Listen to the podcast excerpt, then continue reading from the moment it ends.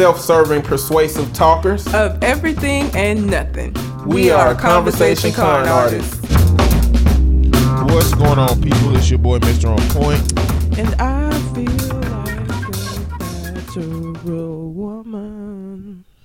You should. Also known as Calamity Red. You All right, Pete unless, Rita. unless you was born with a I wasn't. penis. I wasn't. Okay.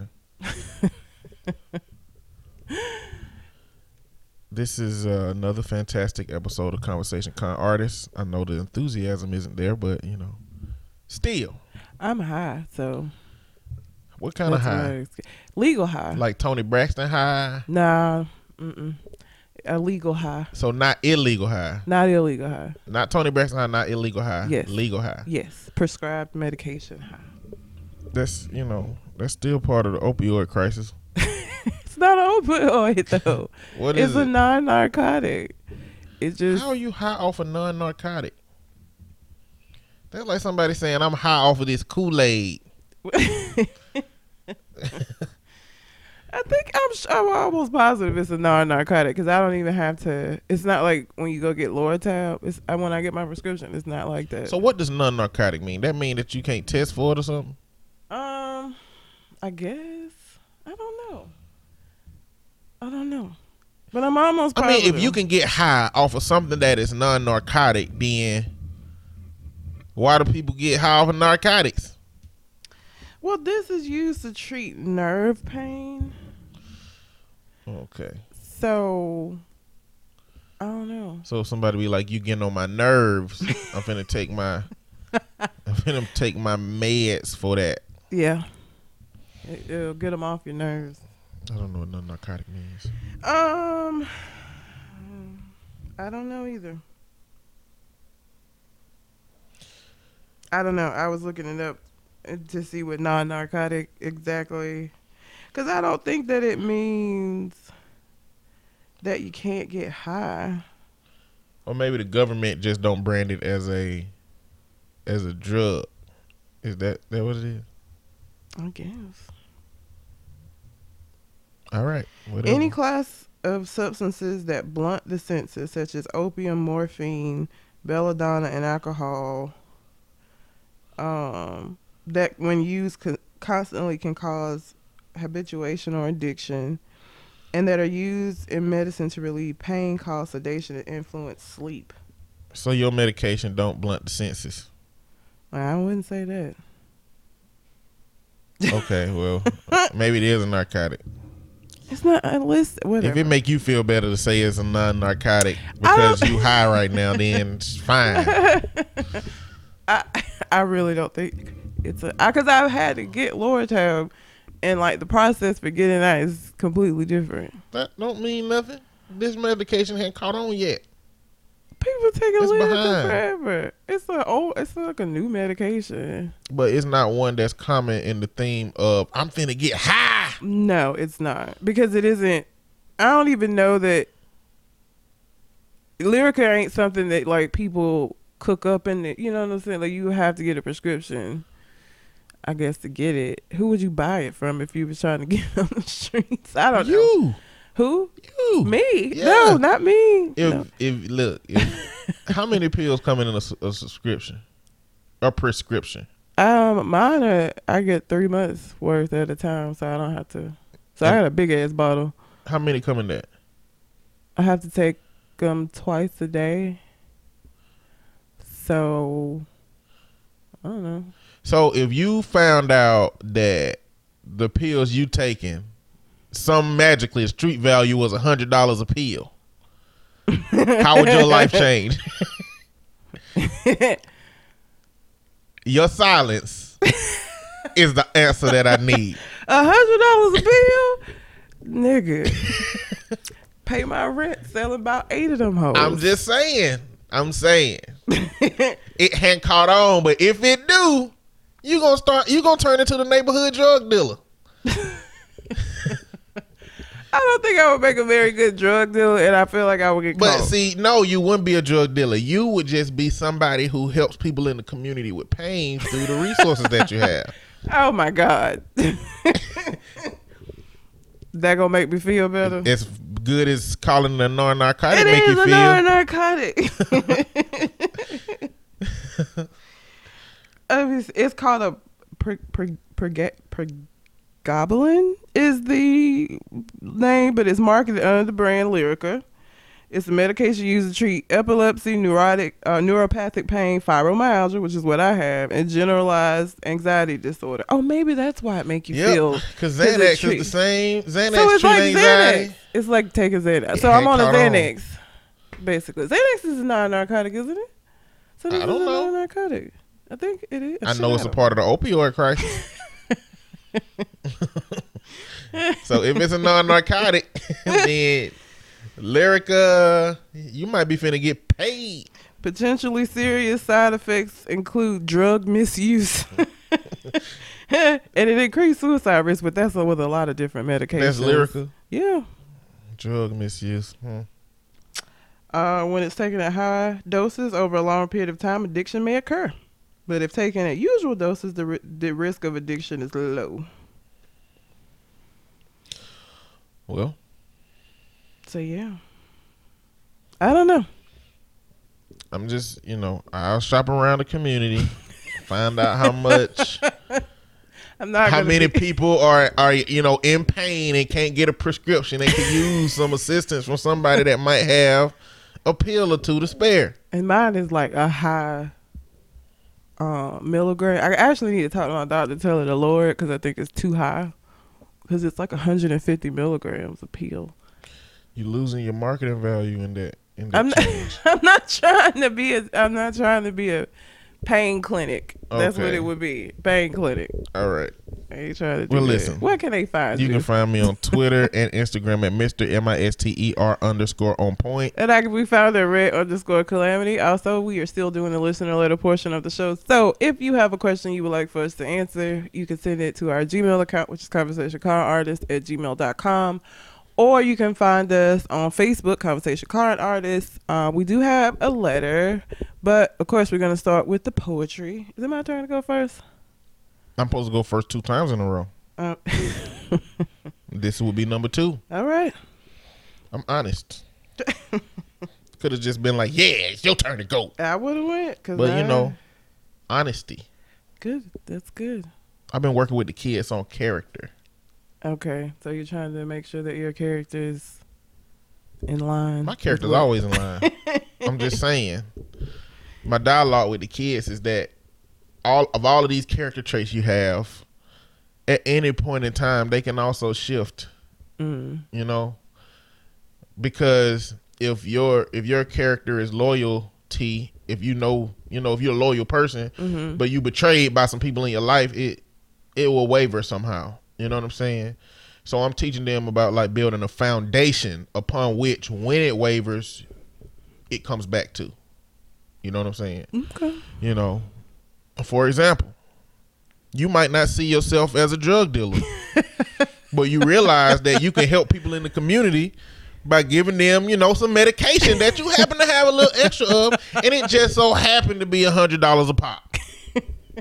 You know, as long as you know that once that market value is gone, or once it becomes a lyrical crisis, you come back to, you know, doing what you normally do. Foundation. Not selling my pills. I'm just saying. But the name of this poem is called One Day He Will See. One day he will see the error of his erroneous ways, trying to interpret how he misplaced your harmonious gaze, attempting to justify why you were no good for him, realizing that you are the embodiment of perfection, leaving only him to blame as he recognizes that he fell victim to his own erection and his weak mind. He lives through his own subjection, and in weak times he cannot control his selfishness. As much as he tries to hide his true side, it's impossible to embellish this. It's in his game to leave you infatuated with infatuated with the oohs and the eyes, but when he gets just what he wants and grows tired of you comes the news you despise. You just dangle at the end of the hook and the bait looks like trust in his eyes. One day he'll understand the hurt and pain that began his emotional demise, but he won't see it in you because you will have moved on to a man that holds you as prize. Though it's hard to see now and even more during the times, he made you a better person through his love related crimes. He showed you that he deserved that you deserved more than you were likely to believe and that you were owed more than you were likely to receive. Even though you're not likely to deceive, you thought about inflicting pain on him that he can feel, maybe even see. But the strength you displayed only showcased his inferior- inferiority teaching you that a majority of men are not even prepared to have your elegance as priority. But trust me, his efforts don't deserve any measure of gratitude. The praise goes to you as you recognize the capabilities of your emotional magnitude. One day he feel one day he will feel the pain that he consciously bestowed amidst his eroding emotions as his soul begins to implode. Just know that he has no destination at the end of his road. Snap, snap, snap. That feels long. That felt long as hell. Mine's long. I didn't even realize. Like it's like so going back reading these things sometimes I'm like, God damn like it's I'm surprised sometimes that I wrote it. and sometimes I'm surprised at how I'm like, damn, how, there's a lot of words. now I read sometimes I read the poems that I wrote and I'd be like, Who the hell was that? Who wrote that? I mean, not necessarily in a good way. Yeah, because it just depends. It encapsulates old ways of thinking sometimes that Yeah. you may have moved Yeah. from, moved Yeah. different. Like this, is I'm, uh, this is like seven, eight years old. This one is five years old. Uh, and it's really just a. It's actually what something I don't normally do. It's like a braggadocious kind of thing, which is unusual. Don't know what I was feeling when I wrote it, but it's called Free.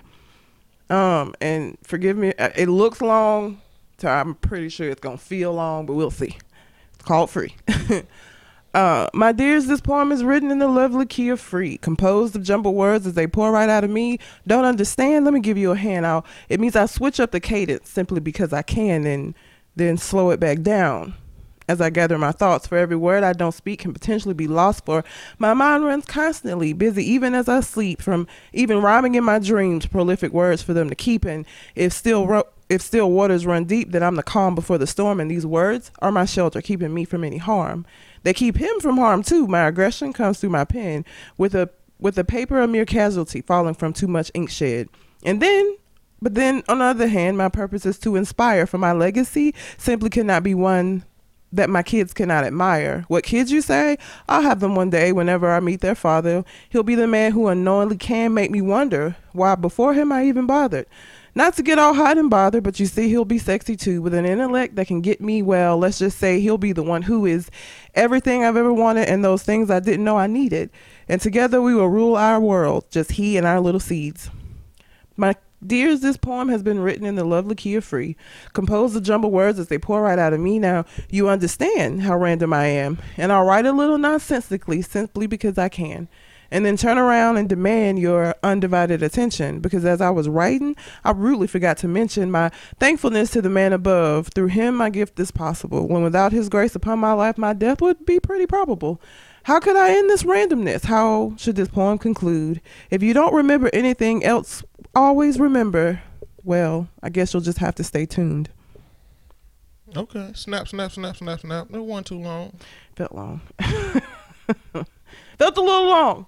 Um, That's a part of my poetry that like kind of shifted, like involving God in it. mm-hmm. That shifted for me. did too, mine too. Like, and it's so funny. It's only a couple of poems where where I reference him. Then the most of them, because I used to write really angry shit most of the time, so Jesus didn't need to be a part of that. But as I, as my ish, my issues or my questions about religion grew, the less I put it in my poetry because I was I didn't feel confident in it, so I didn't want to add it because it didn't. You know, I didn't know where I where I stood with it. Shit, I still don't know where I stand with it, so it's still not in any like recent poetry I've done. It's still not in it, so meh. Um, Colin sent us. Uh, he actually sent two emails. Um, one says guilt by association. If one thing, it's one thing if somebody, if someone was associated with Trump or Republican in 1998, but in 2018, nah, my guy, you're done. Donald Trump is a universal disgrace, which I 100% agree with. And I do feel like you you get dirty by association cuz you with him. Like I feel like anybody he touch, he fuck him up. and so for me, you know, yeah, I agree. Guilty by association. I understand that, you know, but it's still going to be a dilemma in the people that were associating with them before to the transition. Mm-hmm. It's a dilemma in that for them. Yeah. Just like any of us, like you talking about me. Mm-hmm. If I if I tomorrow shift into something you don't recognize, Mhm. we connected in a lot of different ways. You know, so Yeah. it's like that would be a dilemma for you. Mm-hmm. You know what I'm saying? Um, I had an experience with a uh, with my business partner. He had some kind of psychological situation going on at the Mhm. time, and the idea was to give him the benefit of the doubt for as long as possible until it was no longer. Possible, to give him the benefit. So you know, in my dialogue, it wasn't you know advocating for sticking by your people. It's that some people, in this case, Tom Brady, probably didn't have a dilemma because even the way that Donald Trump has changed to don't even impact him none. no, it doesn't. And that's one of them white and black America situations. I don't even, I mean, even the white people that Donald Trump are impacting that ain't or, or who advocate against Donald Trump, it still really ain't impacting them real bad. They just don't like him. Yeah. There are legitimate communities that people that is is, is impacting. Mm-hmm. You know, but I agree. I ain't you know, I agree. He also sent us the video for Liar from Profyle we were talking about last week. Um, and I watched the video. I haven't watched that video in a while, and that video is fucking hilarious. First of all, the fact that he, he gonna take the dog. He gonna take everything. I want it all. I want the dog too. What was stupid was, did you watch the video? No, You didn't. How you didn't watch the video? because I saw it in 1997. Do you remember it though? No. Okay. well, this what happens. Dude, one of the singers in the group got a girlfriend. Okay, girlfriend drop him off at the, the uh, airport because I guess he finna fly out somewhere, right? He get her like a roll of money because that's realistic. I ain't never dated nobody that just handed me a roll of money, but maybe I need to, maybe because I don't date drug dealers. I don't really know. But anyway, he gives her a roll of money. He goes down the exit like he finna leave. So she turn around and get in her car. He don't actually fly away. Okay.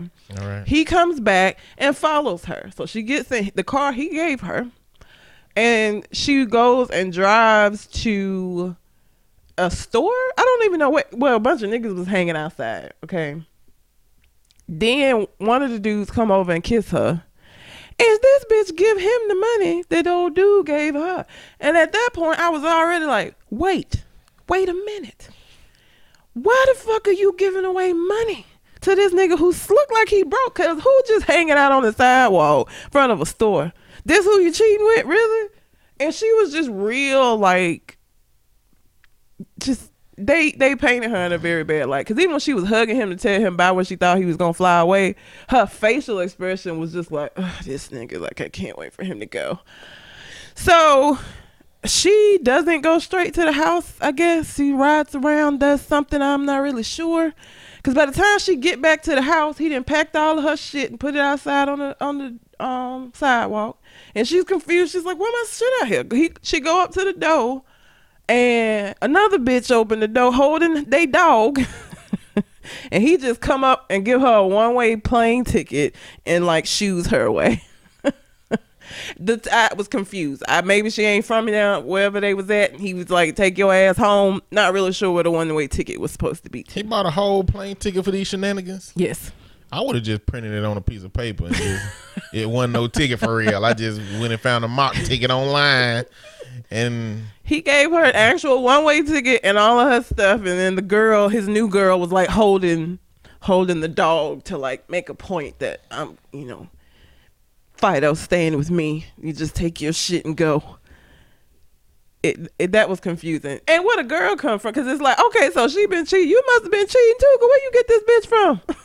this in the house now. yeah, she, That, you didn't moved in. he might have hired somebody. Went to back page because you know this back went back. It might not even been Backpage. Went to Nah. MySpace, yeah, probably with You the know- MySpace. That would have been what that was. jumped in some inboxes, You know, checked out some pages that had the floating hearts on it, floating up and down the screen with the music playing when you turn it on. You know, when you click on it. Oh, I used to hate that shit. MySpace, uh, you get to pick a song that play.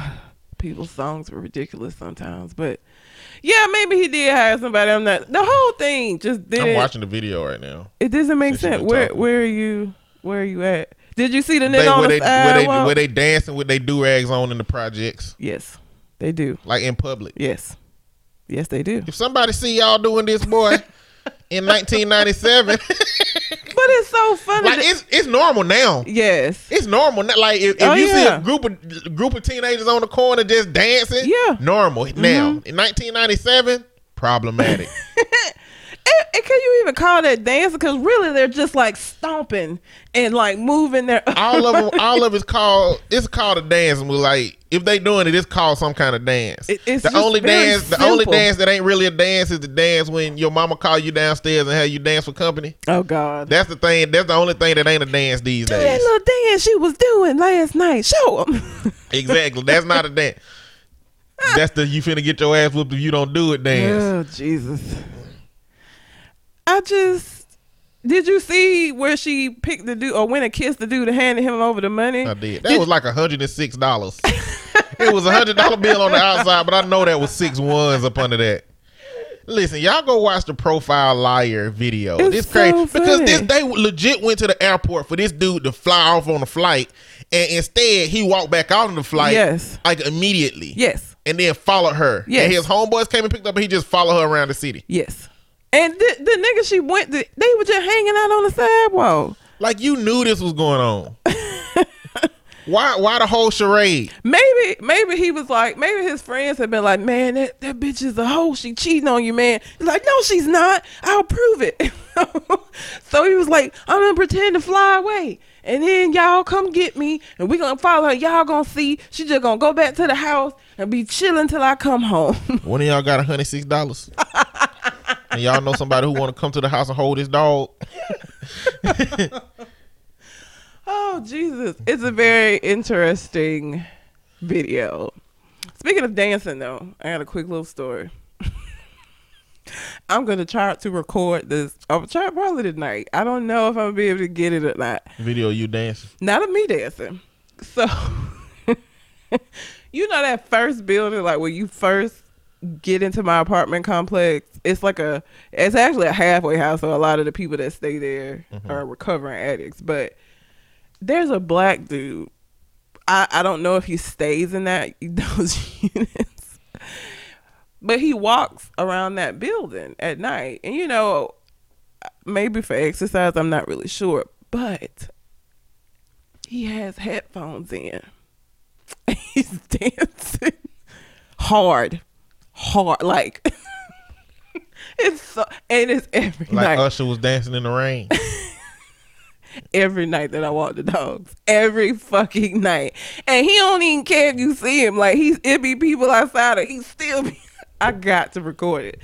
Because you need to see I can't even do it justice. I can't. And I'm not really sure why. He seemed like something might be off with him. Like maybe he on a spectrum or something. I'm not really sure, but like nigga, it's so funny. Like he be dancing so fucking hard. So are you? This is like prepared- nine nine thirty at night. Are you prepared for him to see you dancing? See you, see him rec- being recorded. That wait a minute. well. I, I gotta try to do Are you a way. prepared for him to see you recording him dancing and get aggressive? N- Well, that's I. That's why I haven't recorded him. I Mm. need to do it. I gotta figure out a way to do because I'm out there with the dog. So like, it's not like I'm just out there and would be doing this. I'm gonna I tell you how to the do it. dogs. Tell you how to do it. All right. I don't know if you have this, but if you have a shirt or a jacket with a top pocket where your phone will Ah, stick out, you put the phone in that pocket and just walk normally with your phone, stand across the street from him, like you know, and then he'll never know. Yeah. he'll just think your phone in your top pocket. Yeah, I got it. You have to. see It's so fucking fun, and it's every night. If it's not raining, he is out there walking around that building nine nine thirty at night, dancing his ass off. I'm talking about like hardcore, like You got dancing. served. Yes, yes, exactly. That's yes, yep. pop locking. I'm talking about like he the battle whole dancing fucking with thing. himself. Yes, He probably got like an imaginary dance partner. I don't. He something is is a little off with. He ain't never you know been cr- uh, crazy. I, he ain't never got out the way. And I literally he sees us because I just don't go down to that first building now that I know he be walking around. He just he he just walks around that building or dances around that damn building for like I don't even know how long he be out there before he go inside. I just know when I I don't even know how long he's been out there by the time I get out there. I walk the dogs for the last time about nine nine thirty at night, and so every night, if it's not raining, this nigga's out there dancing for his life. Like he dancing like he on the finals of America's Got Talent and he trying to win. Hardcore dancing. It's so funny. He mm. living. he. I wonder if he be uh, listening to uh, "Smile." I'm living my best life. Cause sometimes he be doing the shoulders though. Maybe he is. Ain't got time to put. Oh, can I go back and forth with you bitches? I'm living my best life. I don't know. Probably listening to R. Kelly. Jesus. Why? you- Why? No, maybe not. Don't do that. Why would he be listening to that? R. Kelly got a range of, of tempos that allow you to dance in all kind of different ways. He young. He look like he be probably the Migos or some shit. Like he's a younger dude. He don't look Not like with the shoulders. He ain't listen to Migos with the shoulders. what are you talking about? But that's why I said maybe he listened to Smile, cause that's the dance for Smile is I'm living my best That life. ain't the You do the you do the shoulders. I don't know, but it's fucking hilarious. Um. Oh, okay. So, uh, speaking of Colin, Colin has requested that we do another live show. So, we just want to know, I guess, what day and time would be good. I think we need to set it for like two weeks out. Yeah, it'll have to be because we got to see what they say and then set it up. So, what day and time would y'all be able to um, watch us live? Because we got a request to do another. We haven't done a live show with just the two of us. We did that like once, I think, Yeah. and then the rest of the time it's been with um, government names. So, we haven't done it in a while. okay, so it'll be me and you, Mm-hmm. and let's plan to do it uh eh, on the second of September. What is that? That's on Sunday. Sunday. Okay. Now, unless we get some input from anybody who want to participate in the next week, that's when it's gonna be. Yeah. Um, that gives us time to hear back from y'all, and if y'all don't get an opportunity to, you know, give us any feedback, then it's already on a tentative date where you can just join in if you're available. Yeah.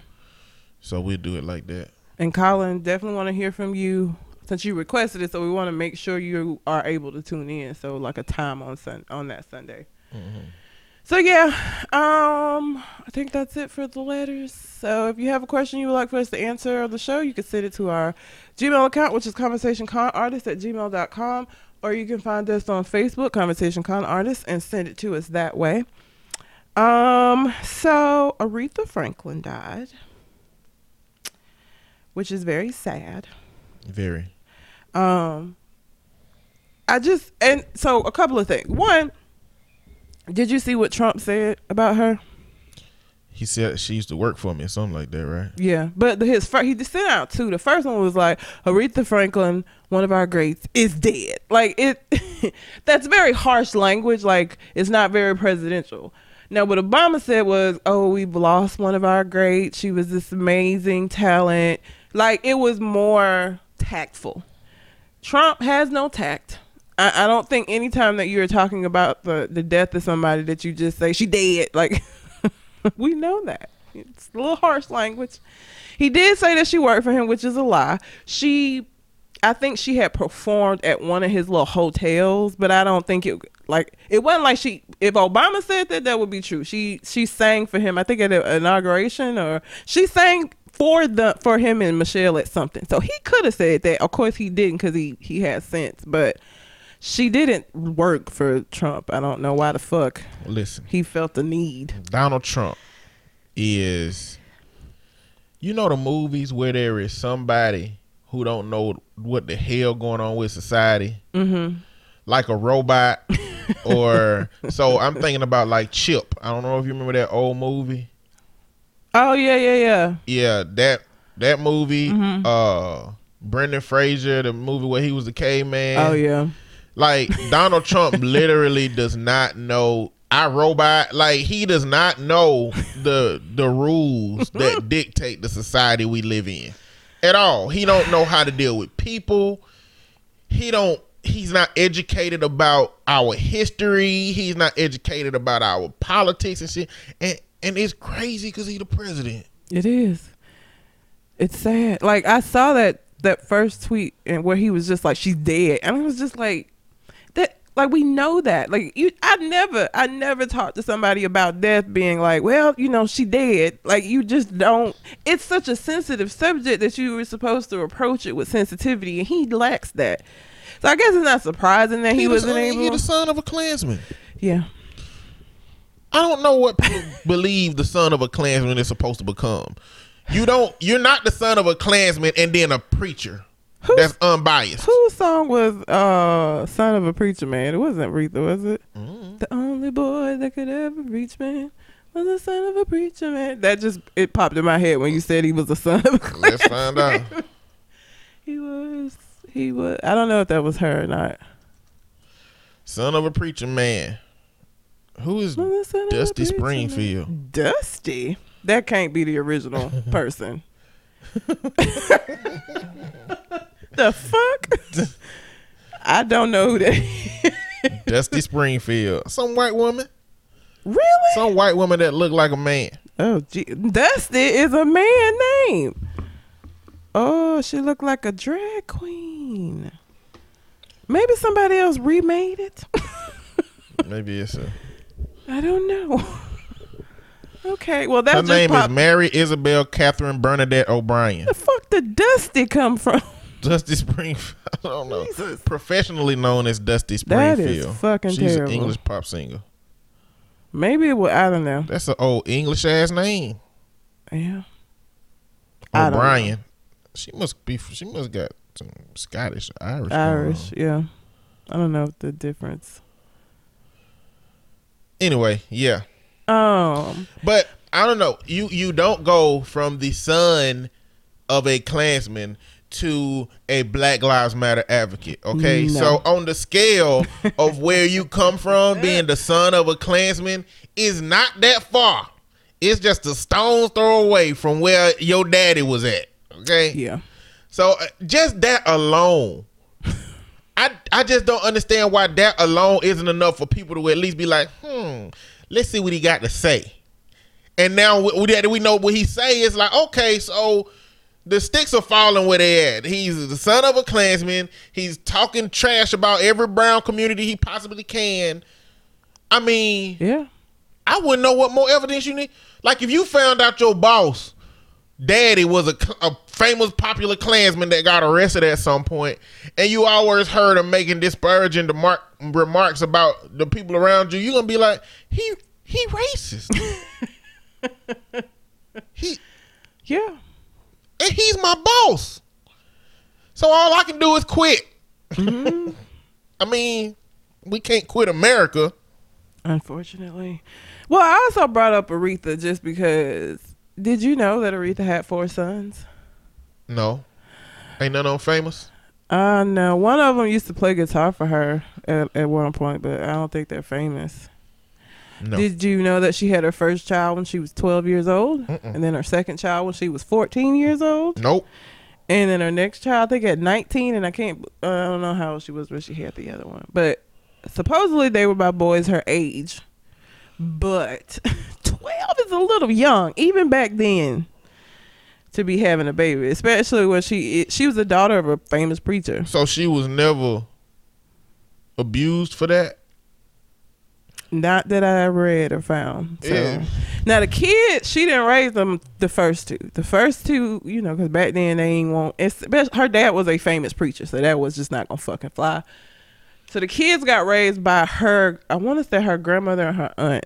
So she didn't raise them first two. I'm just not buying that she was not abused for them two first two kids. I you not finna tell. I mean, clearly, the son of a preacher.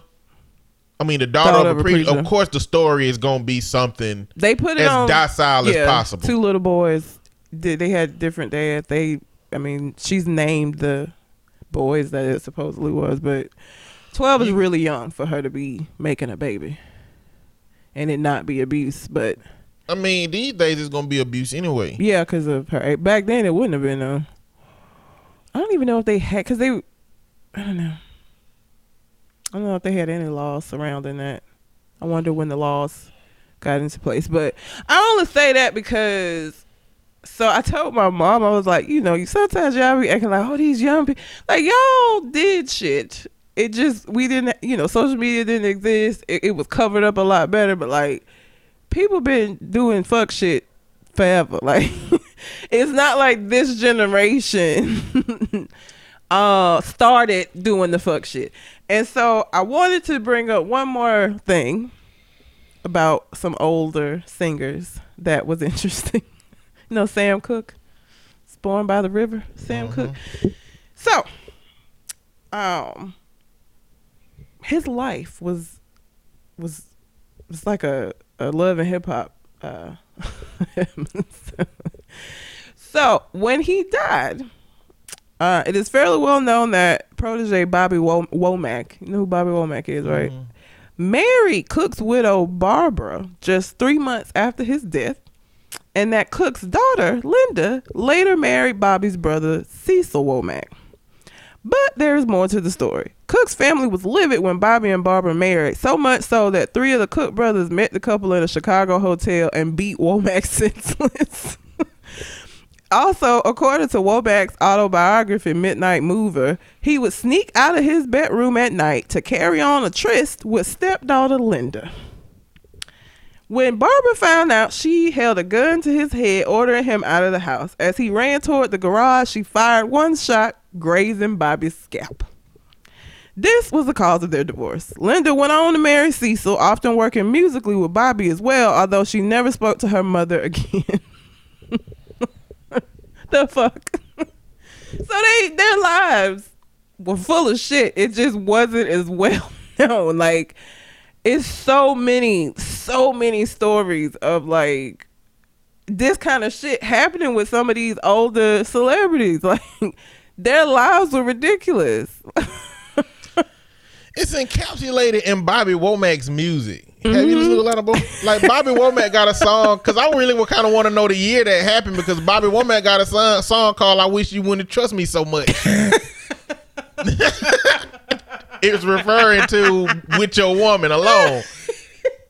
Pro- they got married three months after this man died. They was already together before this nigga died. And this, his, Sam Cooke's death was weird too.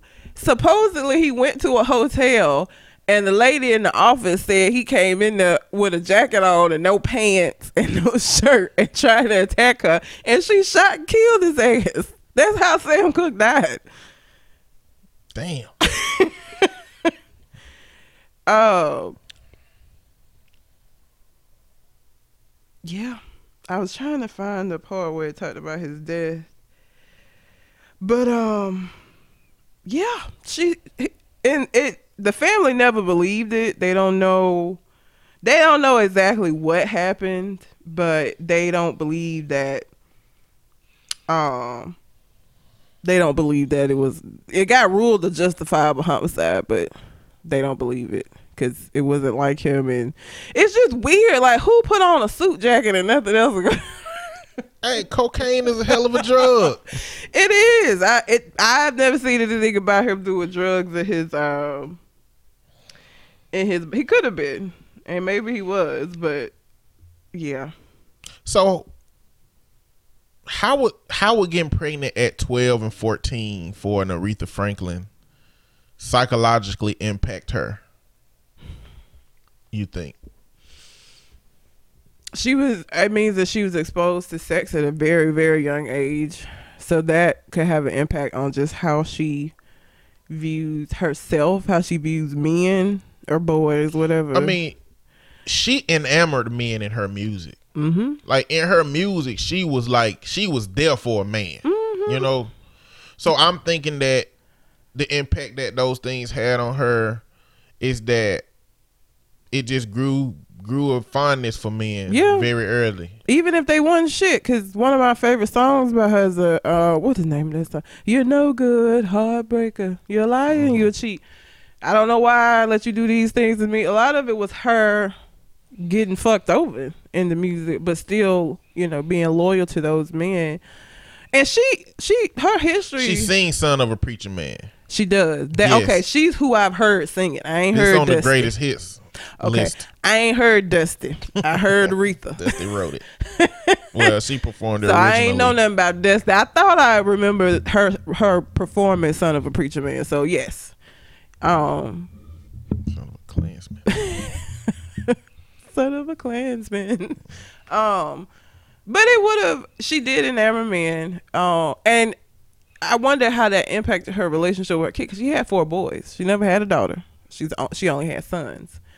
Uh, one of the sons she did, like I said, he played guitar for her at some point in her career. Um, this last, she was engaged this last time for like forever, and they never. She finally called it off in like 2000 and something. I don't remember. Um, I don't know. So we all know about the uh, Patti LaBelle, Aretha Franklin so-called feud. And then Fox News put up a picture of Patti LaBelle because they all of us look alike. So how the fuck you confuse them two? Fox News showed a picture of I Patti saw. LaBelle when referring to Aretha Franklin. Not only were they enemies, they don't look nothing alike. It's just it's White eyes It's different.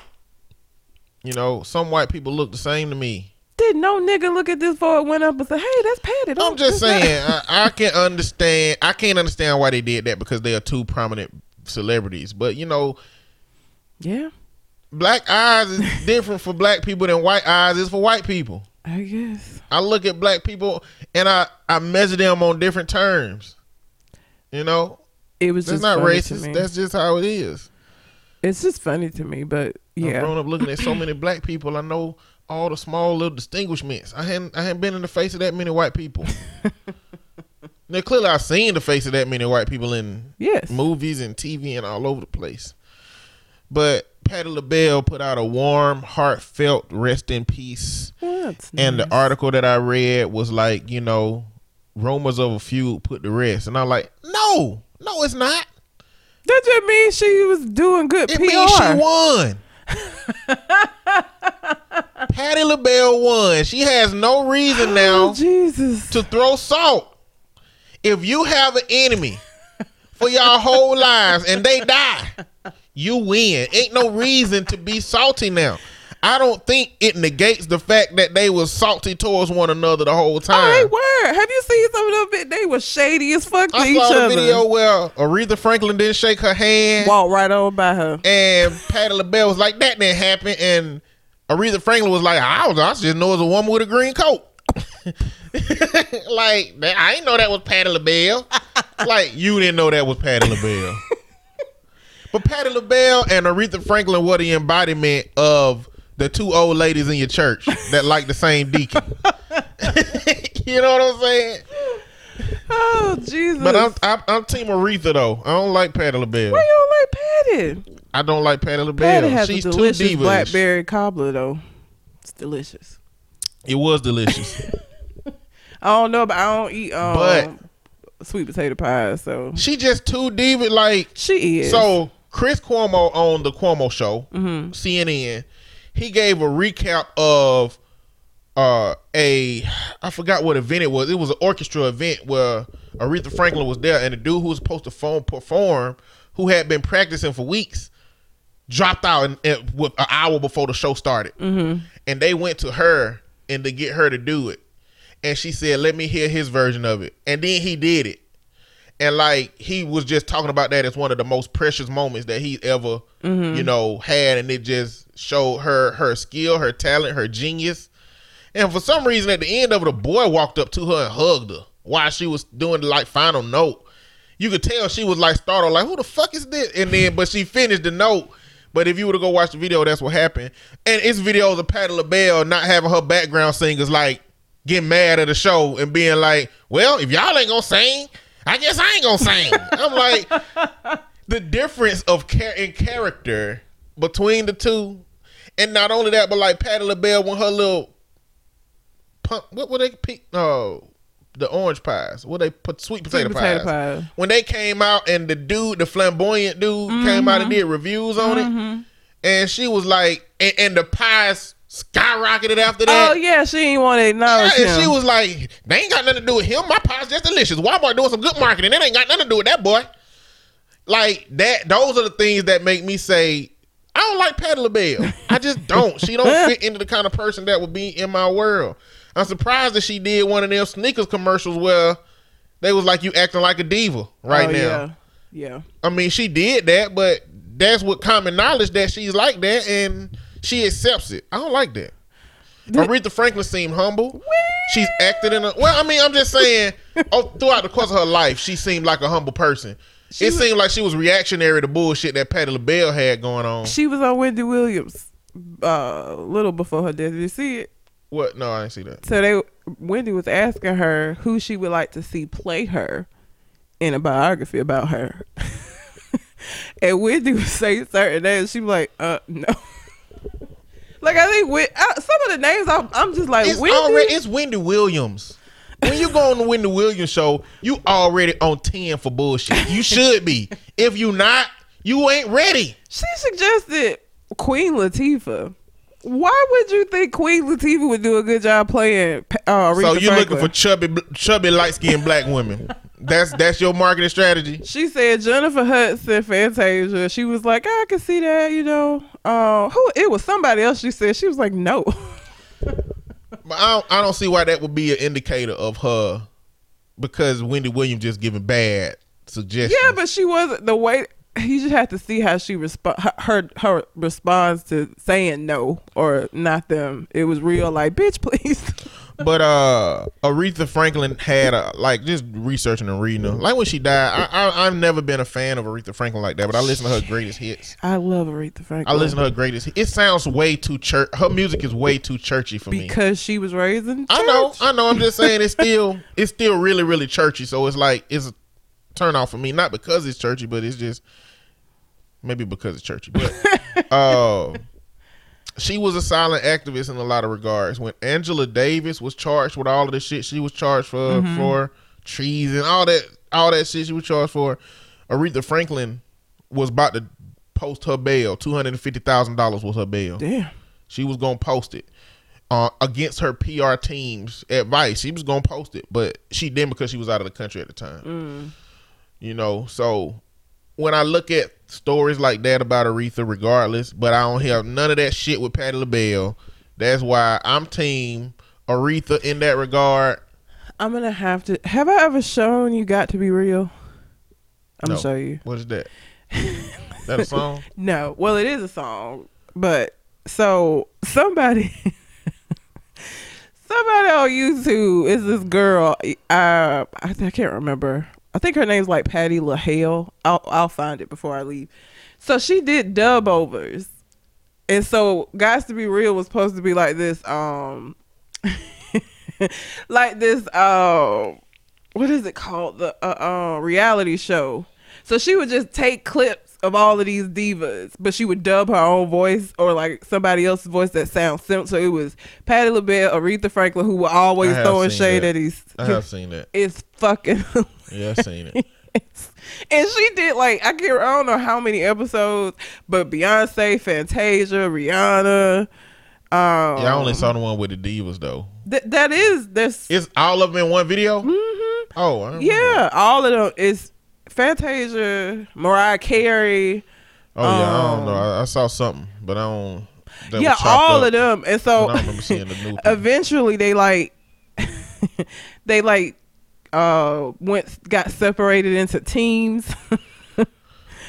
uh it was so fucking funny. Like she did such a good job. And her voice her her voiceovers are amazing. Like she did a real good job sounding like the women. But if you have not seen it, it is called Got to Be Real by I I want to say her name is Patty LaHale on YouTube. It's so fucking funny. And she really like encapsulated this this feud between Patti and Aretha because they were the two main divas on the show. and they constantly was talking shit about each other. And Dionne Warwick was in yeah, I remember seeing her. So They I made saw fun it. of I, her don't I, saw, I guess I didn't see all of it. It's so funny. Jesus. Uh, it's so funny. She did such a good job. Everybody was sad when she ended it. She just Cause I can imagine like she had to find the right clips where she could dub over and it looked like they're saying what she's like. I can imagine that that took a shit ton of time because she just took clips that were already out there in the world of them and then dubbed her voice over it. So like the amount of time that she had to put into that shit is ad- admirable because there ain't no way in fuck I could be that dedicated. And then so for the voices she couldn't do, she had to find somebody to because I don't think she she's not the one that did Beyonce's voice. She had somebody else do it. But she did most of the voices, but there were just some I guess she couldn't she couldn't imitate. But that shit is funny as fuck, and it really she did really good with the Patti and Aretha um, shade. But rest in peace to Aretha Franklin.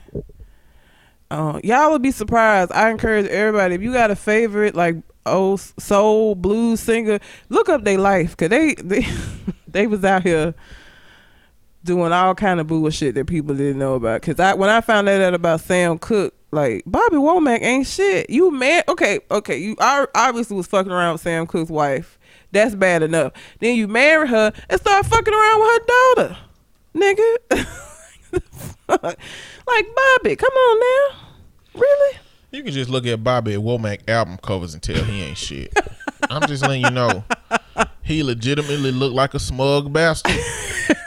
I mean, all his album covers look like I just fucked your bitch.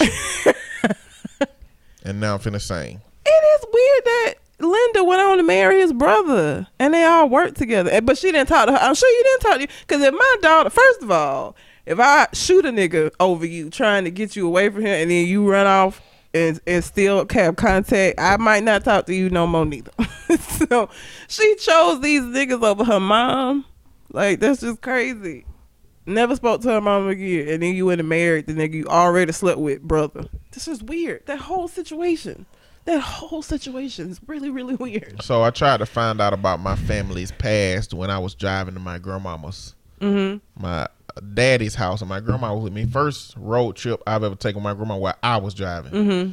She used to drive to take us to go see my daddy in jail, Mm-hmm. and she used to damn near have panic attacks when there was trucks going by, Mm-hmm. or transfer trucks, whatever. I think I talked about that before, but uh, I was just trying to learn about the the development of their relationship. So my grandmama got pregnant with my daddy at 16 by my granddaddy, who they both lived in the community. Um, my my after that, my granddaddy, you know, decided to stop messing with my grandmama and started dating her cousin, whom she is he is still married to today. But my step granddaddy came to be a dude that lived down the street and hung out with all of them. You know, like I just think back, it wasn't none of these, none of this MySpace and all, no real ways to communicate with people outside of your local little community circle, really, unless you were like a traveler. Mm-hmm. It, I just feel like that just really was how a lot of them old school ass black family dynamics came to be. But I'm talking about the people that had money. Bobby Womack had had access to anybody else he wanted, and you fucking around with Sam Cooke. I mean, if you traveling all over the country, Yes. and Sam Cooke wife in the truck with y'all, yeah, he get groupies, but she there every day. for him, not for Bobby. Tell her, tell her that we all know Bobby is a smug bastard. oh, Okay, we know what Bobby sang about. Sam Cooke knew what Bobby sang about. Barbara knew, and still, Everybody knew what he sang about. I bet Barbara felt like a whole asshole when she found out he was fucking her daughter. Then what? It's like. You knew he wasn't shit. Are you really surprised? She tried to kill him. She shot at him and grazed him. tried to kill this nigga. She grazed him in the head. If it been mm. over a little bit more, she'd have shot his ass in the head. Mm, mm, like, just if you, I'm telling you, like, I have yet to look up somebody like Bobby Womack or Aretha Frank and not find some shit that make you be like, what? Yeah. Sam how it goes. Cooke dying by uh, supposedly attacking some woman in a hotel and she shot with a, a jacket on and nothing and just naked. what? Okay.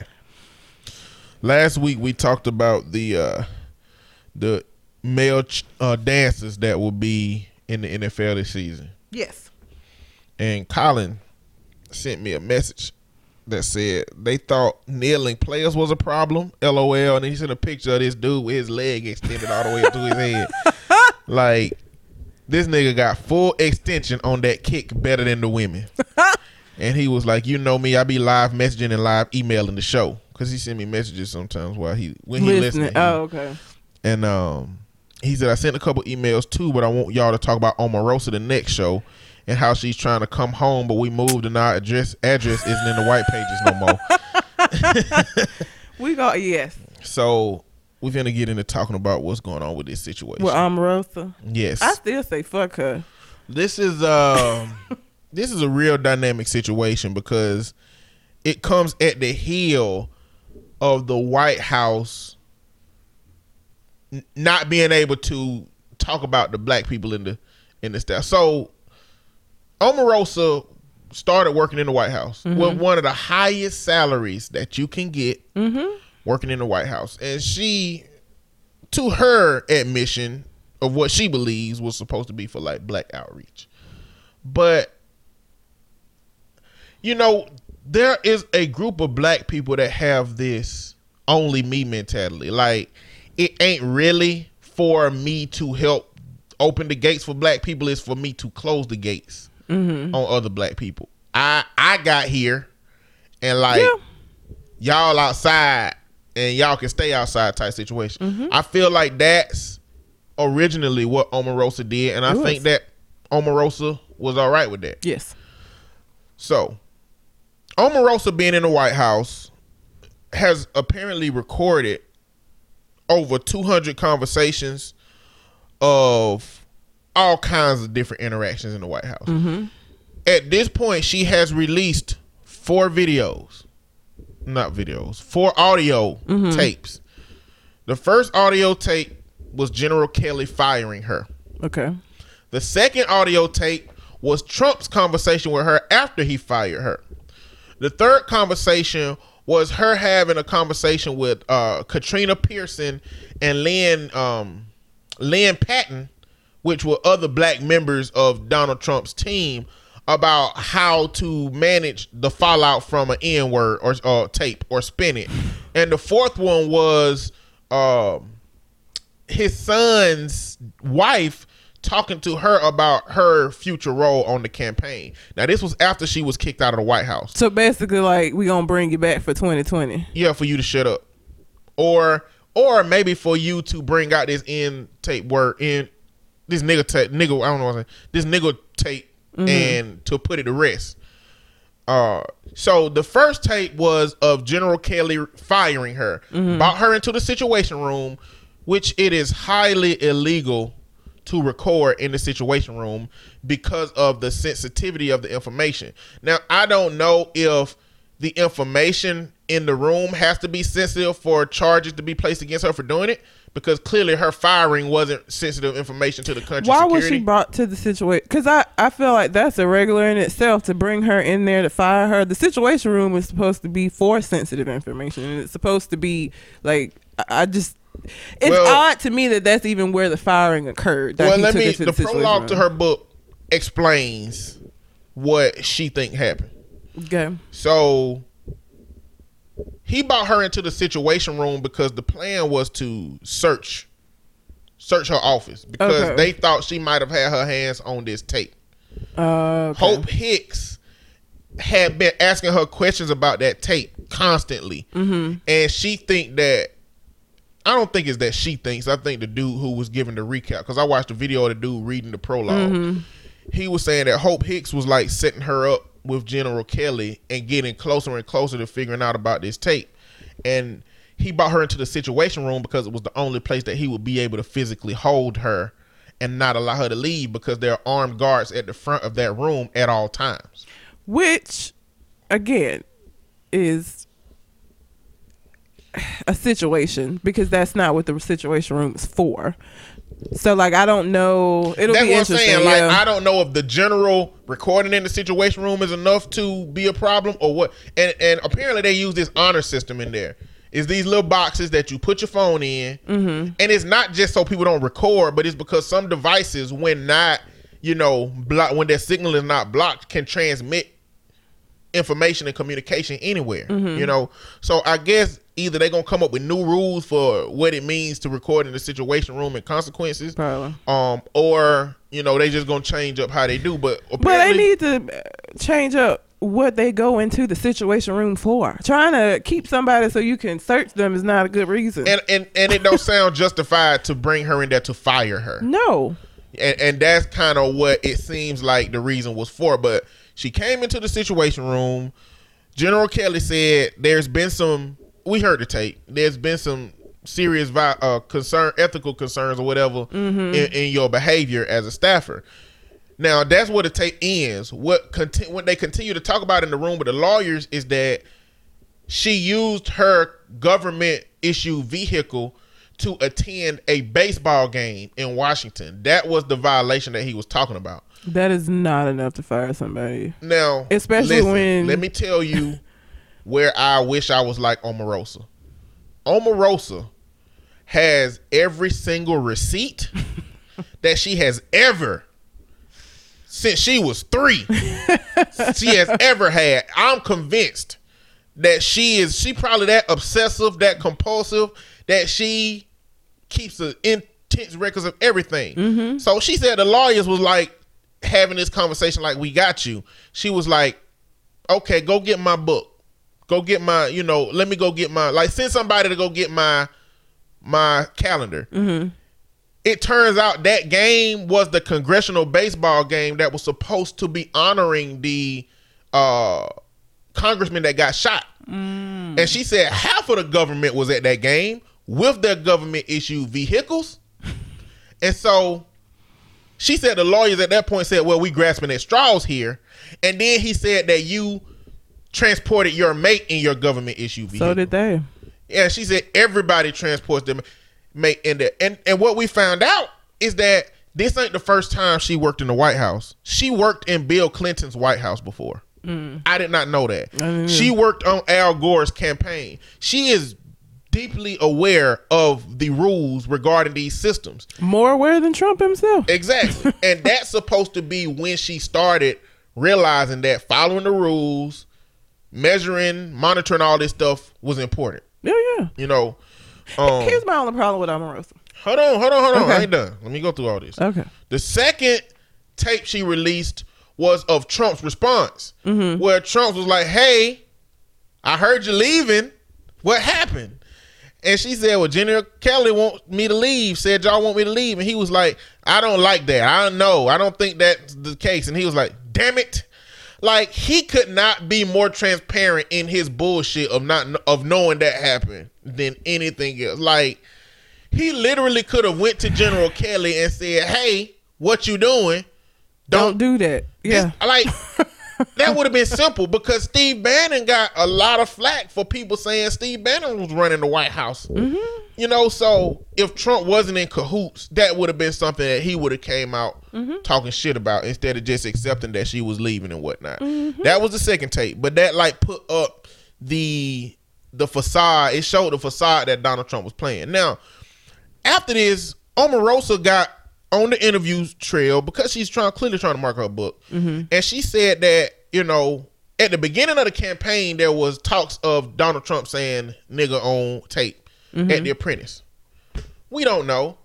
Um, I mean- we we did we still don't know, but it's people who have come out to verify. Like Penn from Peel and Teller has come out and said he said a whole bunch of stuff, including that. Who's you know, surprised? I mean, it's, um, it's like, duh. But she was like, me and Katrina Pierson and Lynne Patton had a conversation about, you know, the possibility of this of this tape where he's saying nigga. And, you know, Katrina Pierson, which is just black by the outside, you mm-hmm. know, said that there has never been such conversation. never been a conversation like that. I've never had a conversation in, in this in this regard with Omarosa. Why when you Boom, Omarosa dropped the tape. dumbass? You know what I'm saying? Like it is is okay. Now hold on. Let's go to the fourth tape. The fourth tape is of uh Jared, not Jared, but uh one of Donald Trump's sons' wife talking about her role in the campaign. They were gonna pay her one hundred eighty thousand dollars, literally just to do nothing. Really, it would seem like hush money. It seemed like Basically. shut up, quit doing all this shit you're doing. Yeah. and it made a lot of donors mad because that money was money that came from donors that they were feeling to give one hundred eighty thousand dollars a year to her to do what she was gonna do with it. This is classic Omarosa tactics. Omarosa is clearly setting up all these people to say things that they don't know that they recorded saying, Unless you getting them challenging it, and she gets it. crediting the shit out of everybody. yeah. And now this is right. Omarosa is Omarosa is Donald Trump. Yes. Omarosa is Donald Trump, Yeah. except She's smarter the claims that he make don't have no tape.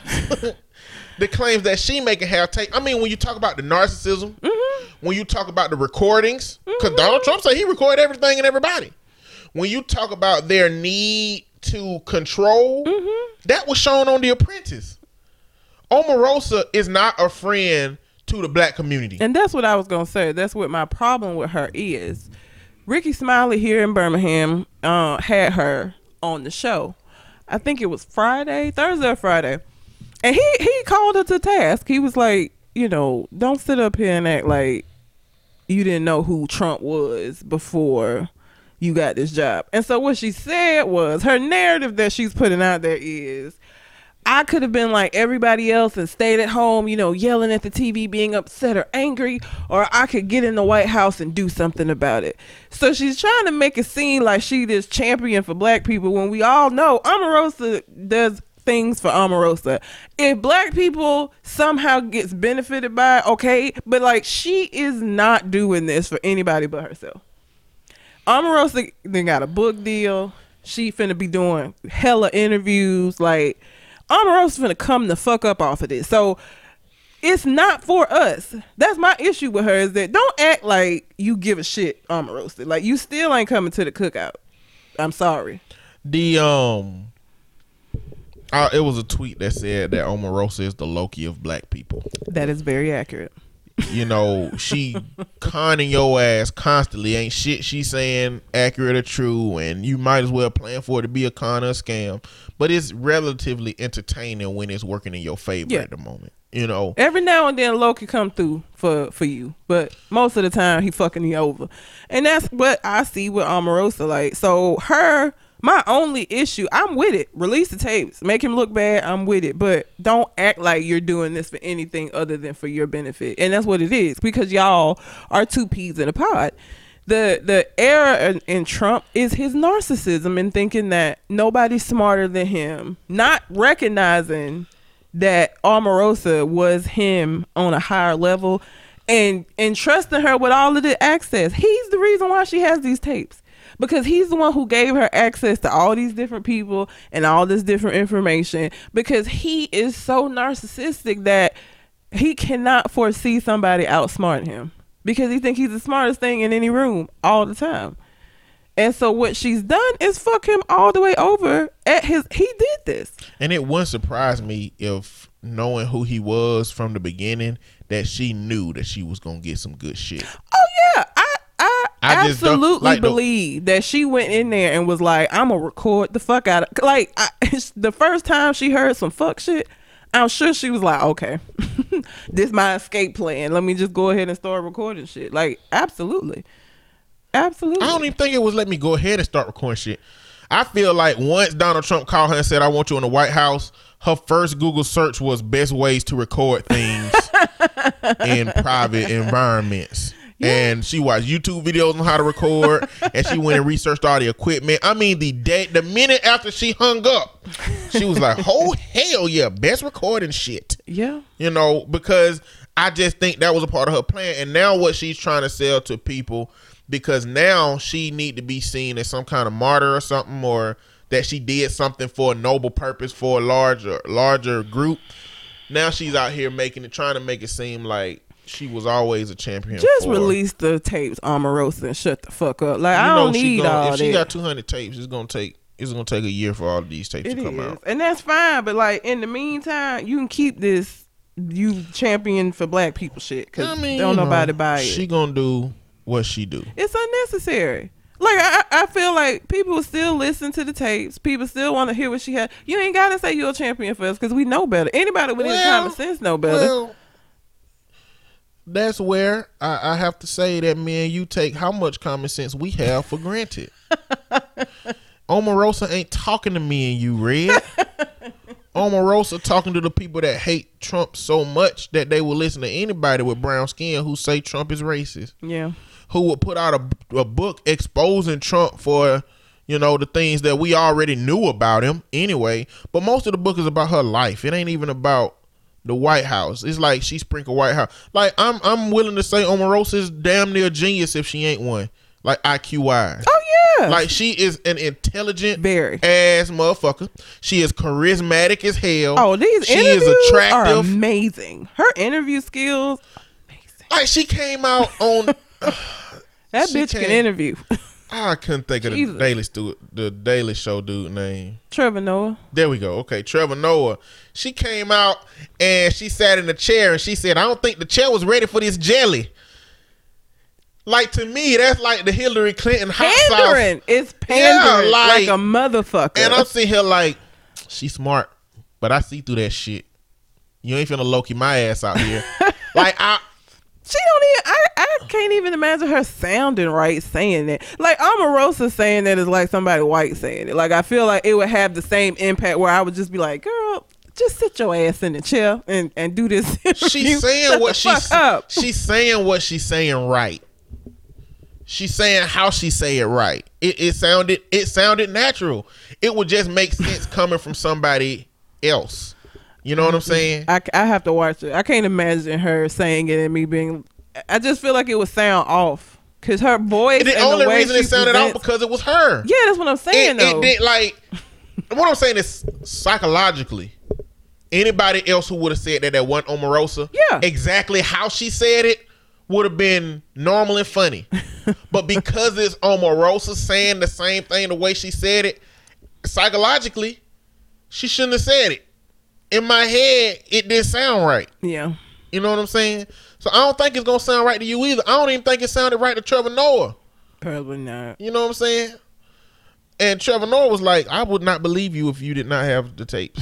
I, I just wouldn't believe it at all. Like, it's, it's, it seems preposterous, the stuff that you're saying. But, like, lo and behold, you have tapes. And, you know, she go talk about, you know, being a black person. I know that, you know, you know, she's just going to the whole black thing about how black people gonna get, she, she got railroaded. You know? And I don't think it's because well, I think her being black definitely impacts how she was handled. Clearly, Yeah. that happened with everybody in America, so mm-hmm. she wouldn't be excluded because I, I don't think she her black her blackness ain't used right. But she General Kelly never wanted her there Yeah. ever. Mm-hmm. You know, and he was right though. like again, he wasn't right. He wasn't right because of this. What do you mean? This don't make him right. How does it not make him right? Because he wasn't making that decision based on the fact that he thought she might record 200 tapes. you know, he was probably doing it based on the fact that she's unqualified. He was probably doing it based on the fact that he know her personality. It's too much like Trump. there, before he got there, there was already ideas that she was bringing Trump bullshit into the mm-hmm. Oval Office, which is why he ended up being mad about stuff so much. So he came in and he cut off her access to Donald Trump Yeah, and I uh, she dealt that. with her access. She dealt with that access being cut off, and then I guess she just wasn't useful at all. Doing shit like going to get her wedding pictures took in the damn White House, like all the shit that she was doing that was frivolous. It was clearly that she was just like having a field day in the White House, just on a field trip for four years. If, if she would have lasted that long, Yeah, and I just General Kelly is a, a str- uh, uh, he strategizes. And he she wasn't a part of the strategy. So I ain't gonna say her being black had something to do with this, and I can't say that this is the reason that he was right with his ass- assumption. His early assumption was right in why she shouldn't have been in the White House. She like she never should have been in the White House. But then again, Trump should have never been in the White House. And subsequently, if Trump wasn't in the White House, she would have never been in the White House. No, So because nobody else would have brought her in. You know, but but this is what's happening right now. He's being exposed, and you know what? This this is the thing.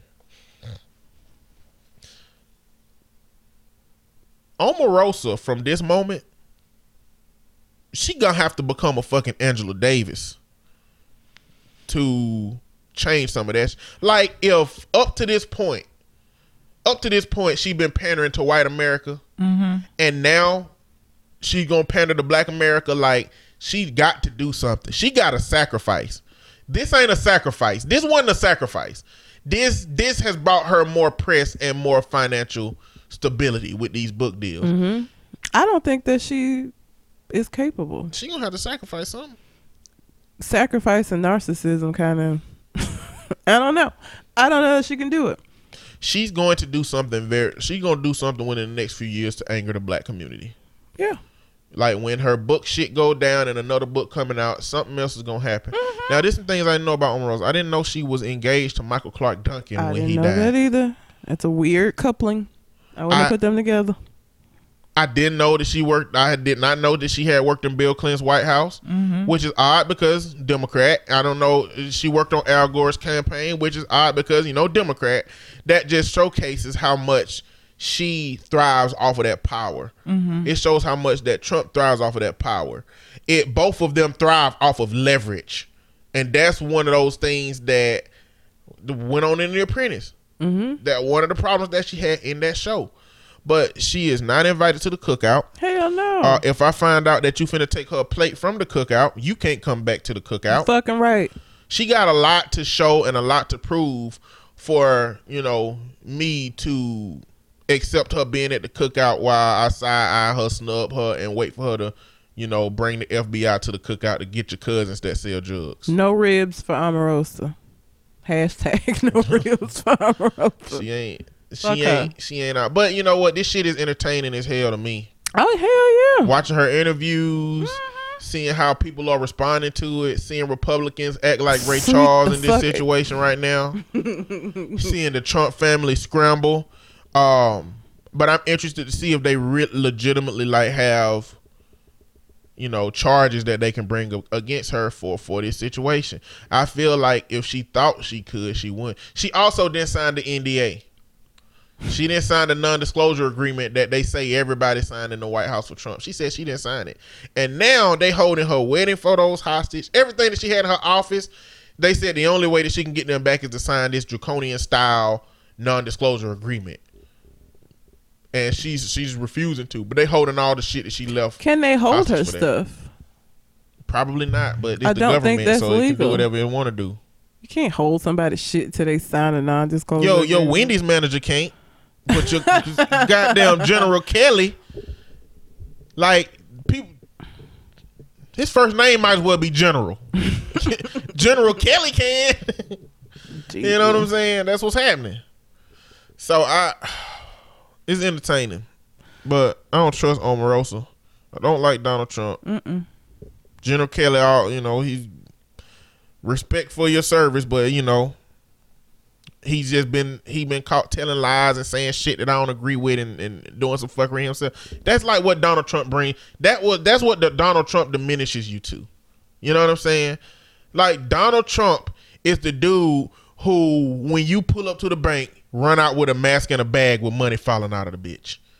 and whether you like it or not, you are complicit in his bullshit. it don't matter who you are. Donald Trump bringing you down with him.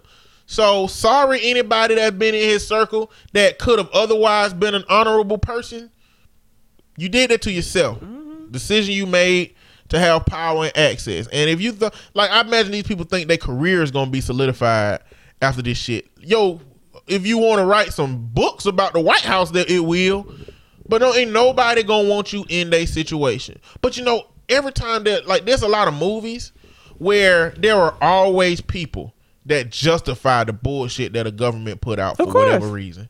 So at one point she gonna say, And Sarah Sanders in 20 years gonna have a book out and she's gonna say, Yeah, we we told a lot of lies, we covered up a lot of shit, you know, but I was serving my country and doing the best that I could do for my country at Oh, the time. That's girl. that's just how it's gonna be. Stupid. Like scandal ain't scandal ain't really uh, that shit ain't fake. I mean, the stories are fabricated, but the the gist of scandal, from my perspective, the show is about the lengths that people in power are willing to go to maintain power, and that's what the show is about. It's showing how far people are willing to go to keep that power. So, Omarosa, you know, do what you do. Put out some more tapes. I'm with it. Um, did you see the video of the white man in the airport? I did. I had that on my list. What the fuck? So a white man, there's a video, if y'all haven't seen it. It's a clip of a white guy resisting Jeffrey Epstein. that's his name. He must be Jewish. resisting Of the Jewish police. Uh, I think I saw I heard like uh, people who were there said that he had been being an asshole basically since he got to the airport, and so it came a point where security was called and they were trying to arrest him, and he was resisting, and he started yelling about how they were hurting him and you're treating me like a fucking black person.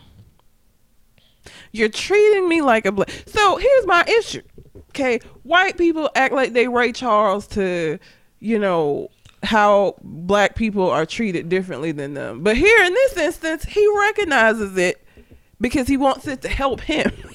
so does that mean that you recognize it all the time? So sometimes when y'all are saying that we making shit up, Well, I don't think he can speak for all the white well, he people. though. can't. But I feel like a lot of them, because I feel like even he would say that black people were being dramatic and blah blah blah. But and when it come to him finna get his ass whooped by and they weren't even listen. The police were not even beating. They were. He was resisting. They had him on the ground. He wouldn't be still. They couldn't get the cuffs on him. Like it wasn't even a excessive force situation. Like they actually were treating him very nicely in did comparison You, did you hear his response? to oh to the out. Mm-mm. What did he say? He said that he was trying to prove a point about police of excessive force. Man, the fuck out of here, nigga. If you're going to do this to a white doctor who's 59 years old for doing nothing, then why would black people trust you? He told a television news outlet. And then he- this is exactly what I was saying about Omarosa. Don't try to use us. Just don't do that. I hate when people do that. Nigga, who believe that? What's his Now- last name? Mr. Epstein, Dr. Epstein. You need more people. Now listen. during the inc- during the incident, he was calm until they told him that he can't get on the plane, and then he got belligerent. That's when they got the video of him, you know, putting out. Well, don't they don't they tell us not to be belligerent, stop Now. resisting arrest? Like he should have just he should have just been calm and let them do their job, and they wouldn't have had to put, slam him to the floor. Now let me tell you what he was charged with: battery of a law enforcement officer, Okay, he resisting arrest, He was trespassing after warrant, oh, after a warning, okay. disorderly conduct, Yes. and possession of cannabis. Wait a He minute. He had a bag of weed with him. Wait a minute. He had a bag of weed at Was the airport with him. Nigga. what? He had a bag of what? Dr. Epstein. He had a bag of weed. Sir. That's why he was fighting so hard. He didn't want them to search them bags. Exactly. This dummy. That's what it was. So don't act like you was champion was for not black people. she was not nigga. championing black people. You didn't want nothing to find this weed you had on you, sir. This man was committing crimes, and and that the craziest thing. lose his license. But that and that's the thing. Why? That's how you know it's bullshit because. Why the hell would you have a bag of weed on you and intentionally create a disturbance to bring a highlight to black uh poli- to how police officers treat black people? you wouldn't. And you, yeah, and you wouldn't. You wouldn't do that. That's what I'm. Don't be trying to use black folks when you got some bullshit going on, sir. You resisted arrest because you didn't want them to find your weed because you knew that you were not in one of these states where you could have it. And even if you are in a state where you could have it, you can't travel with the shit. You're not supposed to have no damn weed in no airport, sir. It, even if you're in California or Colorado, you can't travel out of the state with that shit. Dr. Epstein. wow. Folks just be lying. Nigga.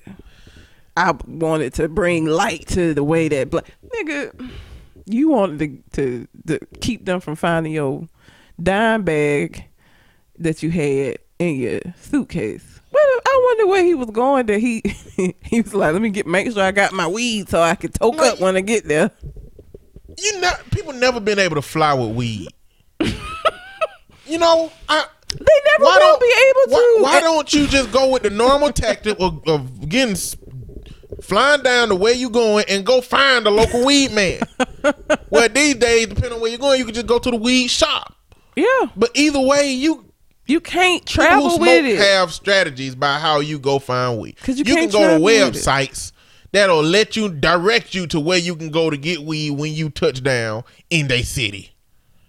Yep. And this man out here using black people for leverage in his own pay. Like he literally used black people as a scapegoat.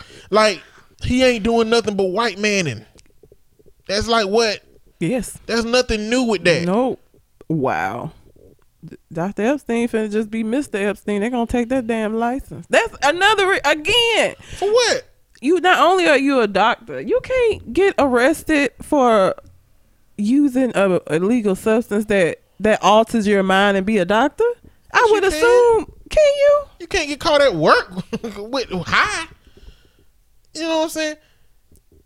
If that's the case, doctors will be drug tested. Ain't no doctors in this country drug tested That don't mean that- until they do something. Is it, but that don't mean that it's so. It's a lot of people who who smoke weed that's not supposed to because they don't get drug tested. That doesn't mean that it's okay for them to I be ain't saying it's smoking it. okay, but you saying he gonna lose his license. I'm saying that the people who would determine whether he loses his license or not ain't gonna make take his license away because he had some weed at the airport, or because he smoked weed. It don't even matter. I don't think they're gonna take it. I don't think they take his license because he smoked weed. What about doctors who were in California and doctors in Colorado? He is was he in California? No, I'm just saying. I think that like Well, that don't even mean because like the federal government. If you work for the federal government, even if you in one of them states, you still can't be tested for weed. So that doesn't mean just because he's in one of those states that who he works for doesn't still have those rules in place. Because they get they don't have to allow you. You can smoke weed, but that don't mean that they have to allow you to work there doing so.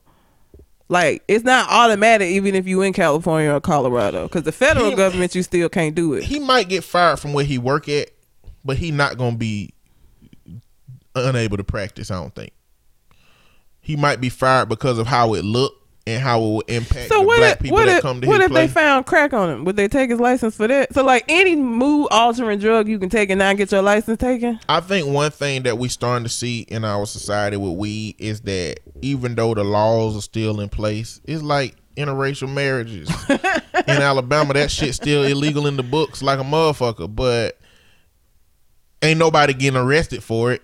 You know, I think that's what's happening with weed just because in some parts of the country it is legal. You know what I'm saying? And even though on the books it's illegal, unlawful, and problems, the only people it's really still causing problems for is black folks. I guess This man is gonna be fine until he move to Ensley, start wearing a do rag Okay. and selling dime bags out of his fucking uh, square body something. He'll be um, fine. you know that he's not the kind of people that this shit gonna well, that consistently cause problems for. You can do drugs and be fine and still be able to practice. Shit, they had a whole show about it. House. Oh yeah.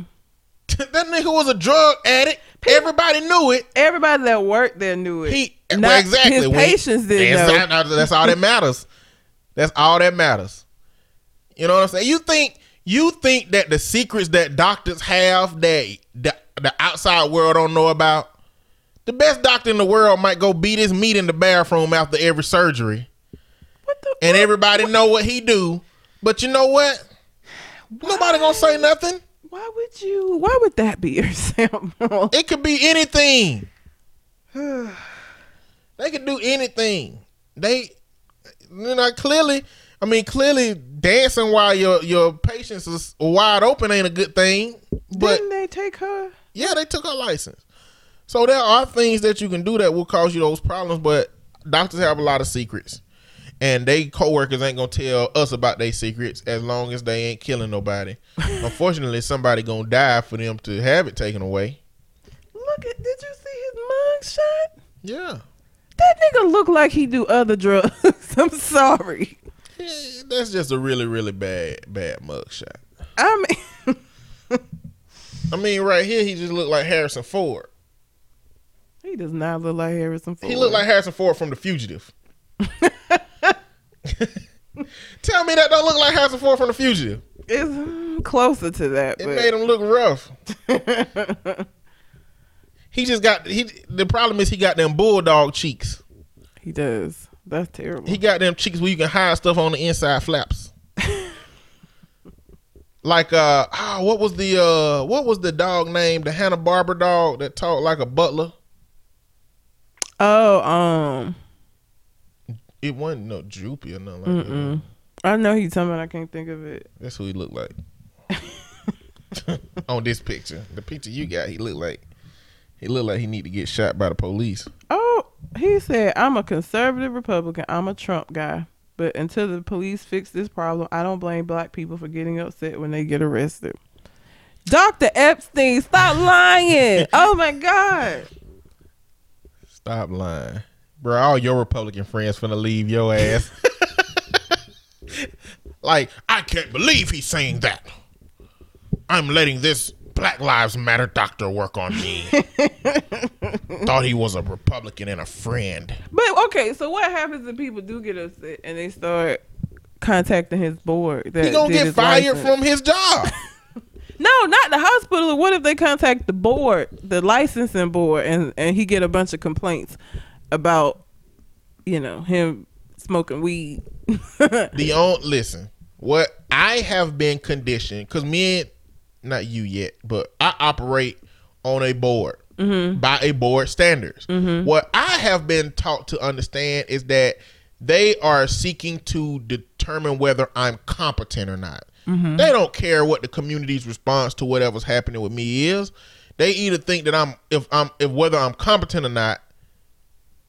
Like this is subject. Like wh- what about this situation? If if if this was me, what could they call to my board and, and and could say to the board that would make them say, well, he don't need to practice then. Concern about him if smoking cannabis while he's doctoring. But we don't have. But this don't ain't no evidence that he's smoking cannabis while doctoring. But there's evidence that he's smoking cannabis. so much so that he had to take it with him.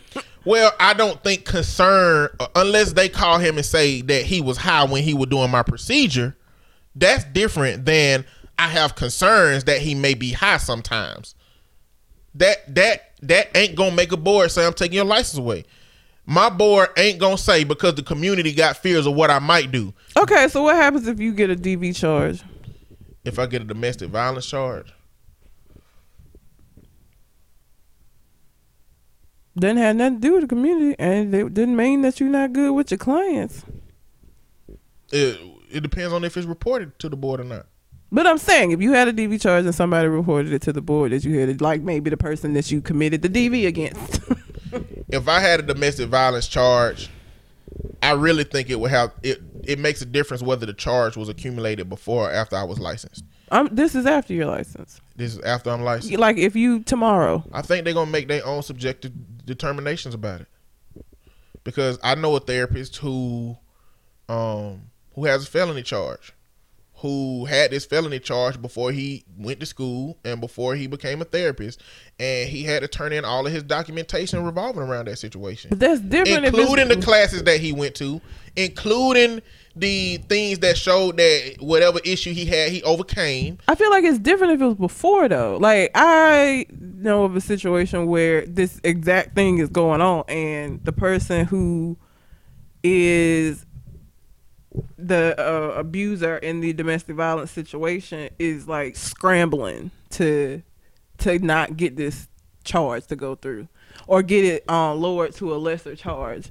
So like I'm saying, if you the, you've already got your license, you've been practicing, and you get a DV charge, not prior to you doing this. I think what the board would tell you to do, I think they would have me go through training. I think they would have me do whatever I'm supposed to do to recover from that thing. And then I think they will assess whether I've done enough to have my license back or not. So they would suspend your license. You said have it back. Maybe they would suspend it. Maybe they would revoke it. You know, they would do something where you can't practice. And that's what the this person's concerned. They and so now it's so stupid. But but but that's with that's with an actual charge and proof of having done that thing. But it ain't to none of her clients. Like none of the clients are impacted by this. This is in her personal life. This is somebody she was living with that she put her hands on, and it doesn't have anything to do with her clients. Is nothing happened Well, I with guess the, the way I would discern the two is that your personal, um, personal involvement of whatever you're doing or smoking. Don't have like as a therapist if you are are abusing people that intersects with what you're trying to supposed to be helping people do. So i assume that board is going to be so much more intentional about how they let you practice in that field considering the behaviors that you are are, are given versus somebody who smoke in their spare time which smoking is something that you can do in a reasonable enough time that you don't go to work high the next day What if he tests pot? What if they decide to drug test him because of this? he, he tests positive. Well, you know that that's where it goes back into the subjectivity that has come along with where we are changing with substances. There's a lot of people that you're gonna test and gonna have weed in your system because it's staying there for a week. Mm-hmm. You know, the question becomes at the points that because because of how our body processes it, it's in your system. That don't mean you're still high. You know, so I think all of that has been taken into consideration of how courts deal with uh, weed, of how jobs deal with weed, I just feel like when you're a doctor, it should be a little. The standard should be a little higher So you're considering saying what it doctors, doctors should not be allowed to smoke weed even in states where weed is legal. yeah, No doctor Can I wouldn't do. want my doctor. No doctors can do any recreational drugs. I wouldn't Well, what want if, what to. if they drink too much every night? I would. They, they don't need to do that shit either. like So what you're saying is that there are positions in this society that we have that because of what they do in that position, they should not have access to some mind of the things that altering to substances. en- enjoy Y- life. Yeah, no. Even though we have evidence that there are mind altering substances that once those substances are out of your system, they won't impact performance. But that so what you're saying though is that you you're assuming that everybody is gonna say, okay, I got to do a surgery on Friday, so I'm gonna make sure I, I smoke on Monday. To like that's not how addiction works. It's not how people smoke. Like you, in order for that to make sense, he would have to be conscious of the fact that he got to have so many days before he won't be impacted by this before he does a surgery, or before he does. Like I don't think that people who smoke. I don't think they they take those things into consideration. I, Like I don't. I don't think a bulk of people who smoke are addicted to the substances that they smoke when it's marijuana.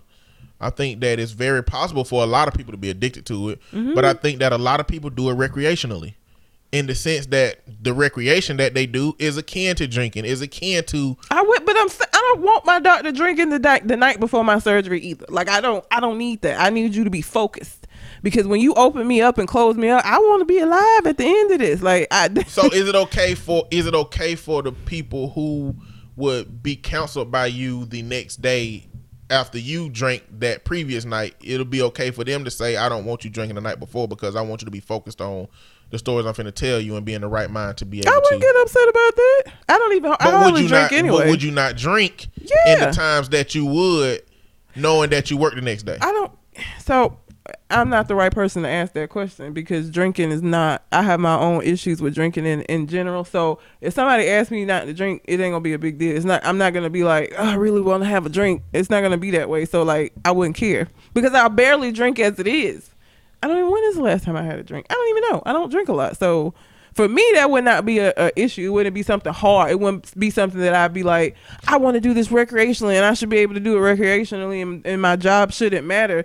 It wouldn't bother me. But do you think therapy, eh, the way that you're talking about doctors, do you think therapists, being a therapist, is another field in which if somebody do drink every night, that is a, our request to say, you know, I don't want my I don't want my therapist doing nothing that will alter their mind, even if it's temporary, if they're gonna deal with me No, the because day. how I've had a hangover.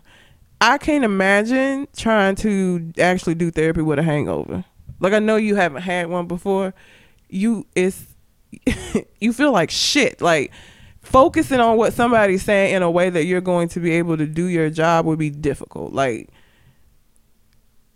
loud sound is is hangovers are horrible. So no, I don't think that's an unreasonable request. Having experienced the hangover, I'm I can't imagine drinking tonight, getting drunk, and then getting up in the morning and trying to go listen to somebody at nine o'clock come in to tell me about something that's going on with them. I'm not gonna be present. I'm not. I'm gonna hear them and I'm gonna do my best, but I will not be present for real. Hence, you would be okay with the board getting community reports about therapists and or doctors or any position that have a board saying that they're concerned about them smoking and drinking or doing these things and for those licenses to be suspended.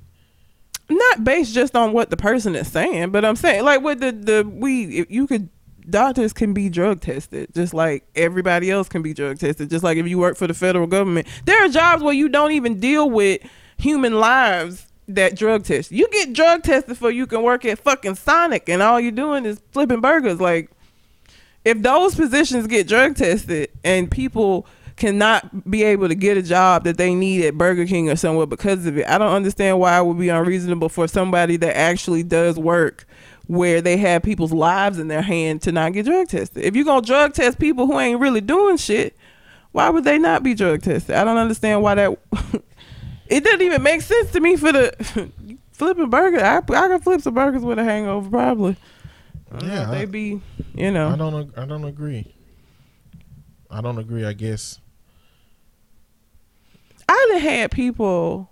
We have a program at my job that help people find jobs, and they have not been able to find jobs because they're drug. Te- they ain't been able to find like simple fucking jobs. First off, drug tests are exclusionary criteria. It's it ain't really to determine your ability to do the job. Yeah, It's so that they have something on you. My daddy uh, was working at Bluebird Bus Company, he said that you know when they had to downsize, they just drug tested people, and drug testing was to to fire people based on the drug test, and for them to not have to give them no money behind it. That that's leverage. That's what drug that's what drug tests are. But, you know, I just don't see there being a reason. I just need to know that my doctor is in his right mind at the time of doing the surgery or doing whatever he's doing.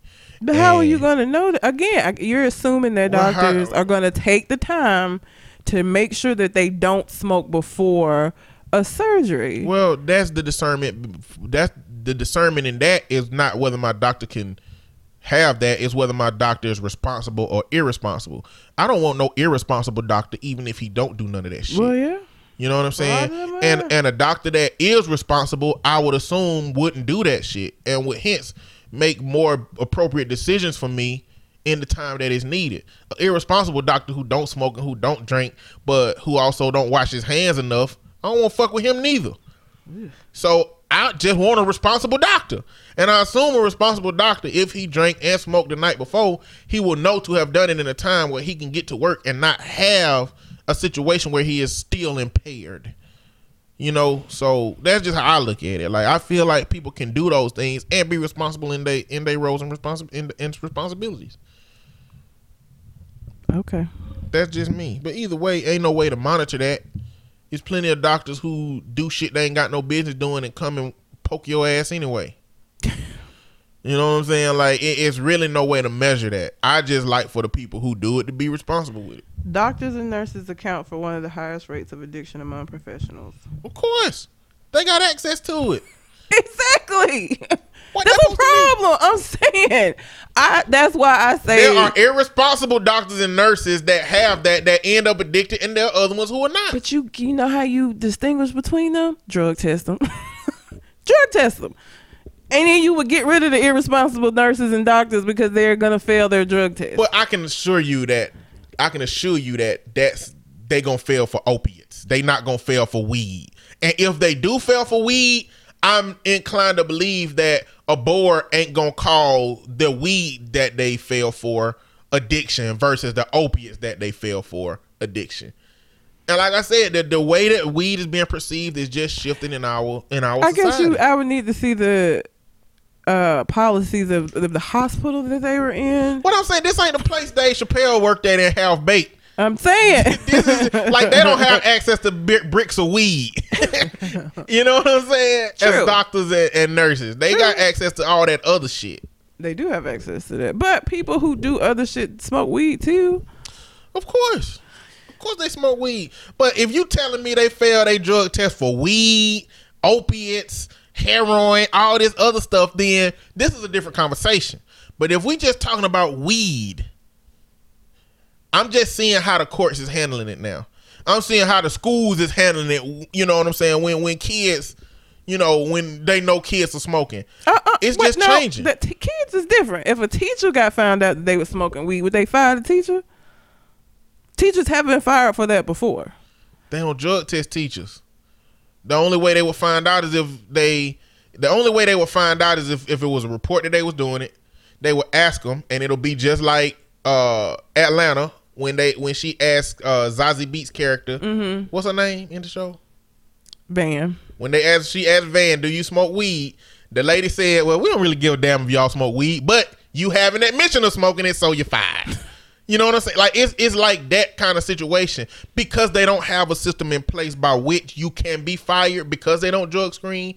Then they can't they can't fire you because of it. Again, I just I, again, it just boggles my mind that people that have job like a job that impacts our children don't get drug tested, but the nigga making my burger, the nigga cooking my food, like that doesn't make any sense. Why are you drug testing them? if you're not gonna drug test these people that actually have an impact Because- on society, listen. why are you drug testing because Burger drug King tests workers? are for leverage. We have seen no bigger instance of that than trying to drug test welfare recipients for the funds that they're gonna receive. We have seen no bigger instance of it than that. It's just about how to continue to subjugate groups of people that you want to isolate out because of that. Well, I wasn't against the drugs only because where you get the money to buy drugs from, even if it's weed. But see, you you thinking like the white people that started the, the thing. Let me tell you what the results showed. There was no state that started that testing that tested higher than eight percent of people that was on on drugs. okay, None of them, which means that the state spent more money testing people who passed their drug test than they would have just paid out of their pay. So it cost them more to test people because it was based on the faulty premise that if you get government assistance, you must be doing drugs. no, that's not. So my but the way that I was looking at it was not if you giving government assistance, you must be using drugs, as opposed to if you're using drugs, maybe you shouldn't be getting government assistance. Well, no, because that would that would indicate that what was important to the government was that we want to stop drug use in the community. But these systems were trying to pull back money from the community for this. They were this this But was it didn't work, obviously, because that's what I'm everybody wasn't. But okay, so it their their what they wanted didn't work.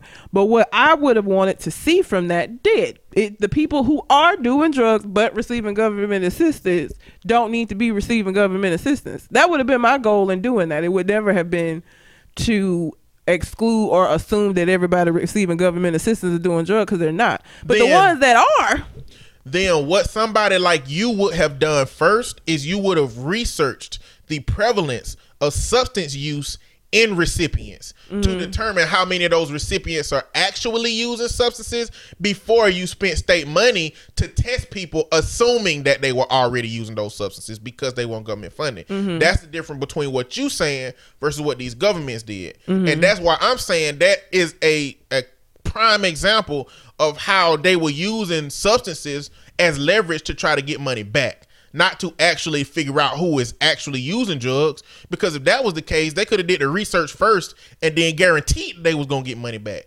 But that white American way of thinking is if you broke and if you getting government assistance, you must be on drugs. Mm-hmm. But the thing that they don't really take into account is that a lot of people who are on government assistance have jobs.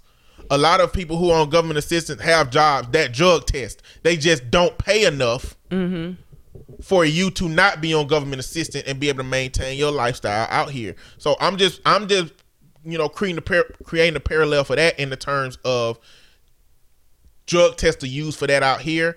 Drug tests are used for that with the government. Drug tests are not used to really figure out who is using drugs and who is conscious. Because if that was the case, then they would be doing it with doctors. They would be doing it with nurses. They They would be doing be, it with is my teachers. point. They would be doing it with everybody. They and need they're to. not doing it with any of those positions. They absolutely need to. Did you know Calera Elementary? You heard anything about that? Mm-mm. Turns out that there's a teacher and a foster care advocate uh, who had foster children. Uh, just got arrested for having uh, child porn. And this is those of you listening. This is a county that I work in, and so like this is really shaking up some of my foster kids and foster parents Well, yeah. because the foster kids are seeing this foster parent who they have foster parents that they trust and has built trust with them, but this foster parent, he was doing stuff that he shouldn't have been doing. And I'm like, oh my God. Like, that's what they need to be trying to figure out with these parents. Like, you can smoke weed if you want to, but do not have child porn.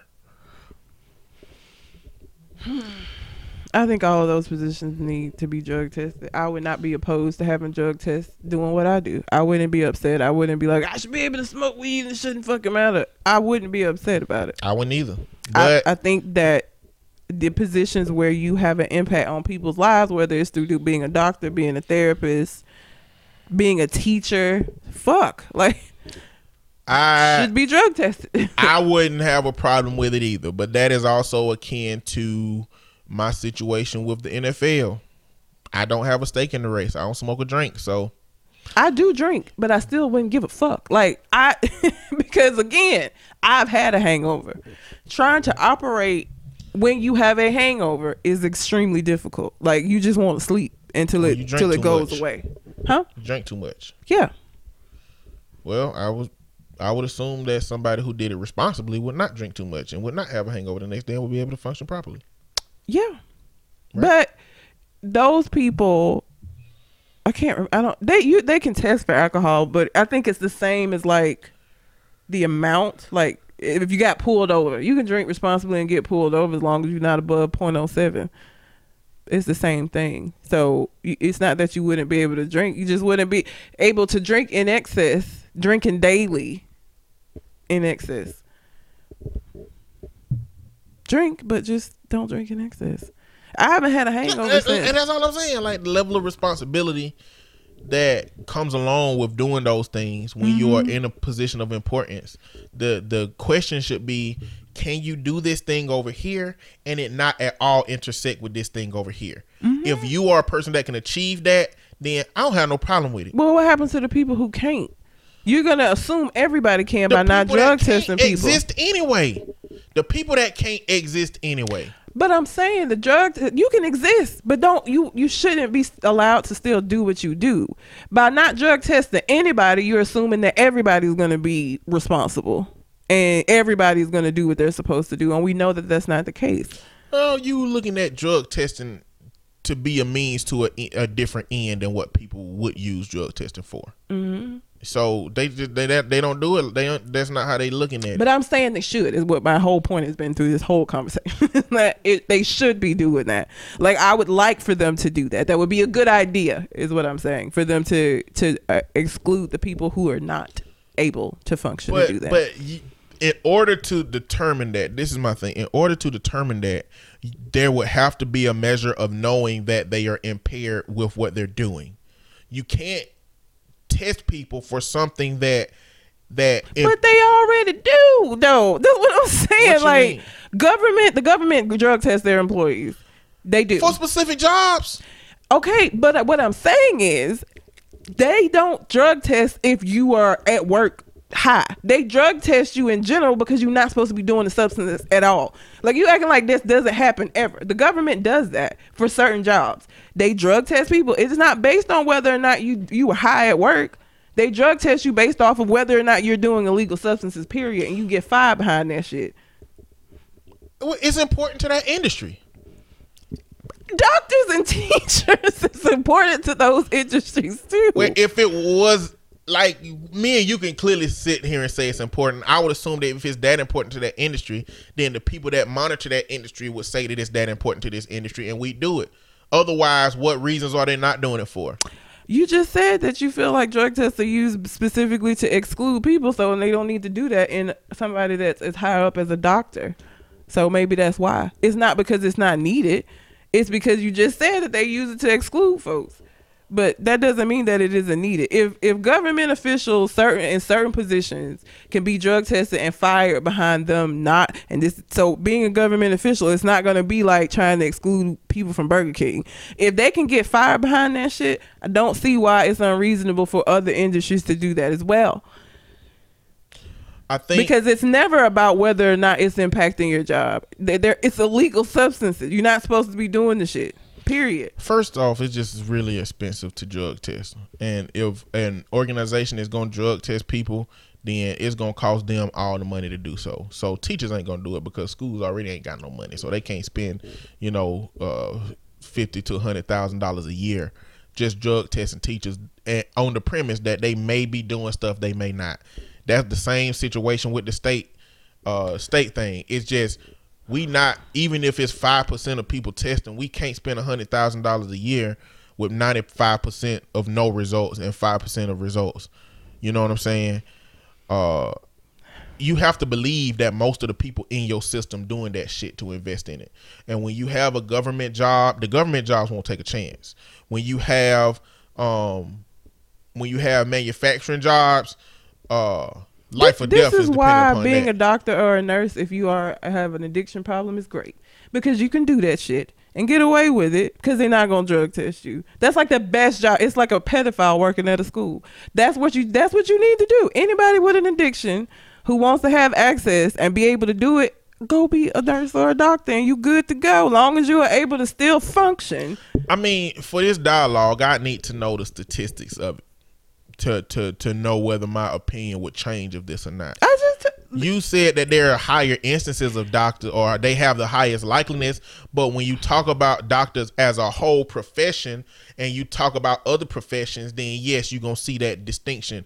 But how many doctors and nurses in one system are addicted to how do we know they don't get drug tested? How would we know? Well, that's what I'm saying. Like, that's what I'm saying. I would need stats. I need stats to say what you're saying is legit. If half of the doctors and nurses in the system, once they got drug tests, was like that, I'd be like, well, they definitely need to be drug tested." but I feel like but I mean, there's you're not. again you're assuming that everybody isn't that's your assumption is that because you don't have proof that they aren't that it's not happening but my thing is it makes more sense for it to be a, a fairly high amount because they have the ability to do so and not be held accountable for it they don't get drug tested they don't get you know they don't have to worry about that so for me it makes more sense that a lot it would be a high number because why wouldn't it be you don't have to worry about it. You get the job, they never drug test you. It's never a problem unless they see drugs missing from the pharmacy or something. But outside of that shit, why wouldn't that, the the ratio be higher It- in a place where you the access is higher I'm saying it would and the accountability isn't is higher? It would definitely be higher, but for that statistic to exist, it has to be p- comparing it to other groups that are not in that group. That's what would determine that their access and that their addiction will be at a higher rate Well- than those other professions. We'll never know because they're not gonna drug test them. So So, where do you think the statistics come from? what statistics? Like, where do this like what research? What research did they do as it pertains to doctors to get that number? probably. I mean, there have been instances of doctors getting fired for for So, being high. so it would have to be the doctors that got fired for substances, the nurses that got fired for Mm-hmm. substances, uh, versus other industries in which people got fired for substance related abuses. Since they But can you compare drugs. them to other industries when the access is different? Is that a fair comparison? Like in other places where you don't have, you can walk down the hall in a hospital and get your drugs, as opposed to working somewhere else and having to have like a a, a coke man or a, you don't have to do that. It's there in the hospital. Well, that makes the that makes the that study unreliable then, because that means that they're basing the the results they got off of the assumption that because you have higher access that you must be uh addicted at That's a higher what a rate. hypothesis is. Is an assumption based off of the information that you have. yeah, but that made it sound like it's definitely the case. What you read. We'll never know because they're not going to drug test doctors and nurses because it's not important. So w- this is a moot conversation. We'll never know. The We'll world may never know. Like like how many licks does it take to get to the center of a tootsie pop? We'll never know until like a high ratio of doctors start fucking up. They're not going to care to check to do it. And, 'cause that, it and that's what I'm much. saying. Because it costs too much. And And, that's what I'm so it doesn't matter if people's lives Well, are in danger. What I'm saying is like it or that the students may be impacted by a teacher that's but that's what I'm saying. It's it costs too much. It's not cost if efficient. it were an epidemic, it would be addressed. Would it be? If doctors was killing people every day and it turned out that once they was tested they was high, yes. That shit would change. What we're not seeing though is an epidemic of substance abuse related deaths with doctors. We're not seeing an epidemic of nurses that are acting so erratic at work that, you know, it's happening in bulk enough for the whole world to say, these motherfuckers addicted to drugs. How would we know that? The hospital is gonna. The hospital administration are the ones that we're gonna take. It's not like that's gonna be reported to the news, and so how would we know? Because I think if you look at Not, doctors, and- I'm not saying that they're killing folks, but you saying erratic behavior. We wouldn't well, another that. thing is I think if you look at doctors and nurses, that they are one of the positions that have the most longevity amongst other positions out here. Like doctors are doctors for a long ass time, and nurses are nurses for a long ass time. Not It's been necessarily at the for a same long time in that hospital. field. They have a no, high no, I'm talking turnover about across the field. Yeah. that is a position where they stay in those positions a long time. Now, if you're talking about a doctor or a nurse having to transition to a new hospital because they did something, then we can look up the transfer rates. But I would assume that, you know, under your argument, that if it was problematic enough, then their license would be removed from them. Not because Not no. just able to go to a new hospital. Not if if it's not reported. If the hospital, eh, if the hospital, their reaction is to just have that person leave and go somewhere else, and they don't report it to the board, the board may look at this person like they just got keep getting different opportunities and moving.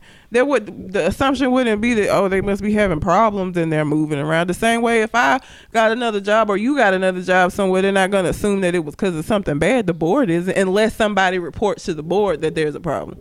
And the hospitals probably aren't doing that. They just want to get rid of that person out of their hospital. So who cares if they go somewhere else? But again, I, this it's obviously not an important enough issue for anybody to. They just don't get drug tested. So if I was an addict, being a nurse would be amazing. Would never be able to do doctors too many years of school, but nursing we could do that. I feel like oh nurses would be ODing like a motherfucker out here. Not necessarily. There's a lot of functioning addicts. You know that. There's tons of functioning addicts. So that happens. And they have to be careful about the amount that they take so that it's not noticed anyway. So how much they can do is kind of mo- it, not monitor, but if you take a shit ton of pills from the pharmacy, they gonna know that that it's gonna draw attention to you. So I just don't think the measure of how you act can be based off of what could happen versus off of what does happen. So if you could do coke and nothing bad happened, you should be able to just do coke. If you're able to function. If I'm you're a saying- functioning coke addict, Well, I'm saying you can't take that one person who do coke and assume that because everybody else could be doing coke, that everybody else should be impacted in that system as well. but again, you find that out through the drug test, and then the people who aren't doing coke will come back clean. I'm not assuming that everybody's doing drugs. I'm saying that they should be drug tested to find out. It's not. I'm not saying just assume all doctors and nurses do drugs. I'm saying drug test them to find the ones that do. So if they did, if they did drug test everybody, and they only found one doctor every year who did that, would you think it would still justify drug testing everybody else to find that one doctor? Random. I, I'm not saying so. Drug testing everybody at the same time would be a problem anyway because people. people will get. I think random drug tests and drug screens where eventually everybody gets done, but not at the same time. Not even within the same year. You just said people stay in these jobs for a long time. But they that's stay not nurses. even. It can't be random like that though, Why? because you leave a possibility to always miss the person that you are potentially trying to oust by having the drug Not test. necessarily. They, they can't. If, if you're somebody that just uses recreationally daily and you don't know when they're going to drug test you, it's not like you can prep for it. So, how would you miss them? They're not going to know when their drug tests are coming around. That's why you do the random drug tests. Because if you do, we're going to drug test on this date, people can prep for that. So, just do random drug tests. How are they going to prepare for when they random don't drug tests in a system don't mean that they test everybody on a random time. Random drug test means that they have to have a system by which they select certain people randomly to do the drug test. The time is random too. They don't they don't But- send but- out a notification say we're gonna do drug tests of some people on this day and not tell you who the people are. Because again, that still defeats the purpose. If I'm doing drugs and I know there's a possibility that on September the seventh I'm gonna be drug tested, I'm gonna prep for September the seventh just in case because I don't know who it is. That defeats the purpose of doing a random drug test. If you have a date, even if you don't know it's you, if you got any sense, you're gonna prep for it like it's you because it could be you. But they might as if if that's the case. So what you're saying is that there should be a system and by which everybody gets tested in that whole system, but it's just a random day of the year. Mm-hmm. And That- like the people that do the drug test know, you know, they may have all the names and they set up dates that they know about and have certain people and then come in and do the drug. Like obviously somebody would have to keep up with it, but I don't know think what- the hospital I, should. I don't think there would be any difference in that than just out of 364 five days of the year, just doing it and nobody knowing when the day is gonna be. They wouldn't be able to prep for that in. Just do it on the same day for everybody and nobody know what it's gonna be January 31st, what it's gonna be July 15th, or what it's gonna be in November sometime. but you, I think it it would be impossible to drug test the whole hospital on the same or all the staff. It's too many people. All of the, the nurses and doctors on the it's too many of them. So it would have to be on different days. You could not do a drug test of every single person that works at that hospital on the same day. over the course of that year, if they do that and one doctor a year comes up with that, sin- I mean, does it justify spending uh however much it costs a year to do those drug tests and get those results? Does it justify hiring security if you have an entire 365 days and nobody does anything, but you still had a security in place? You still had them in place in case some shit happens. Like I don't understand. But I'm saying that's why schools. That's why schools after a shooting get police officers to do, circle this around the school. But then after two months, they don't do it no more. But hospitals have security all the time. Is what I'm saying. Back to the hospital. Hospitals have security on staff at all times. There's a security guard there. Whether or not anything ever happens that requires the use of the security guard, they still pay that security guard for 365 days a year. Well- they have somebody staffed in that position in case some shit happens. Security guards at hospitals ain't only there to, to deal with major outside threats. Security guards are there to deal with people who become belligerent because they on drugs or for somebody who rip out all their shit and run down the hall. Like this this is a hospital. It has what- a notorious system by which people act in ways that What if that only happens 10 times during the whole year and you pay him an entire salary for the year? I'm saying any job you can do that with and say is it is it is it cost effective if only one thing happens. So should they fire the security guard if Well, it's not a lot of shit that goes on? No, what I'm telling you is that I'm pretty sure we can go and look at logs of security and their effectiveness in hospitals and see that they have work every day.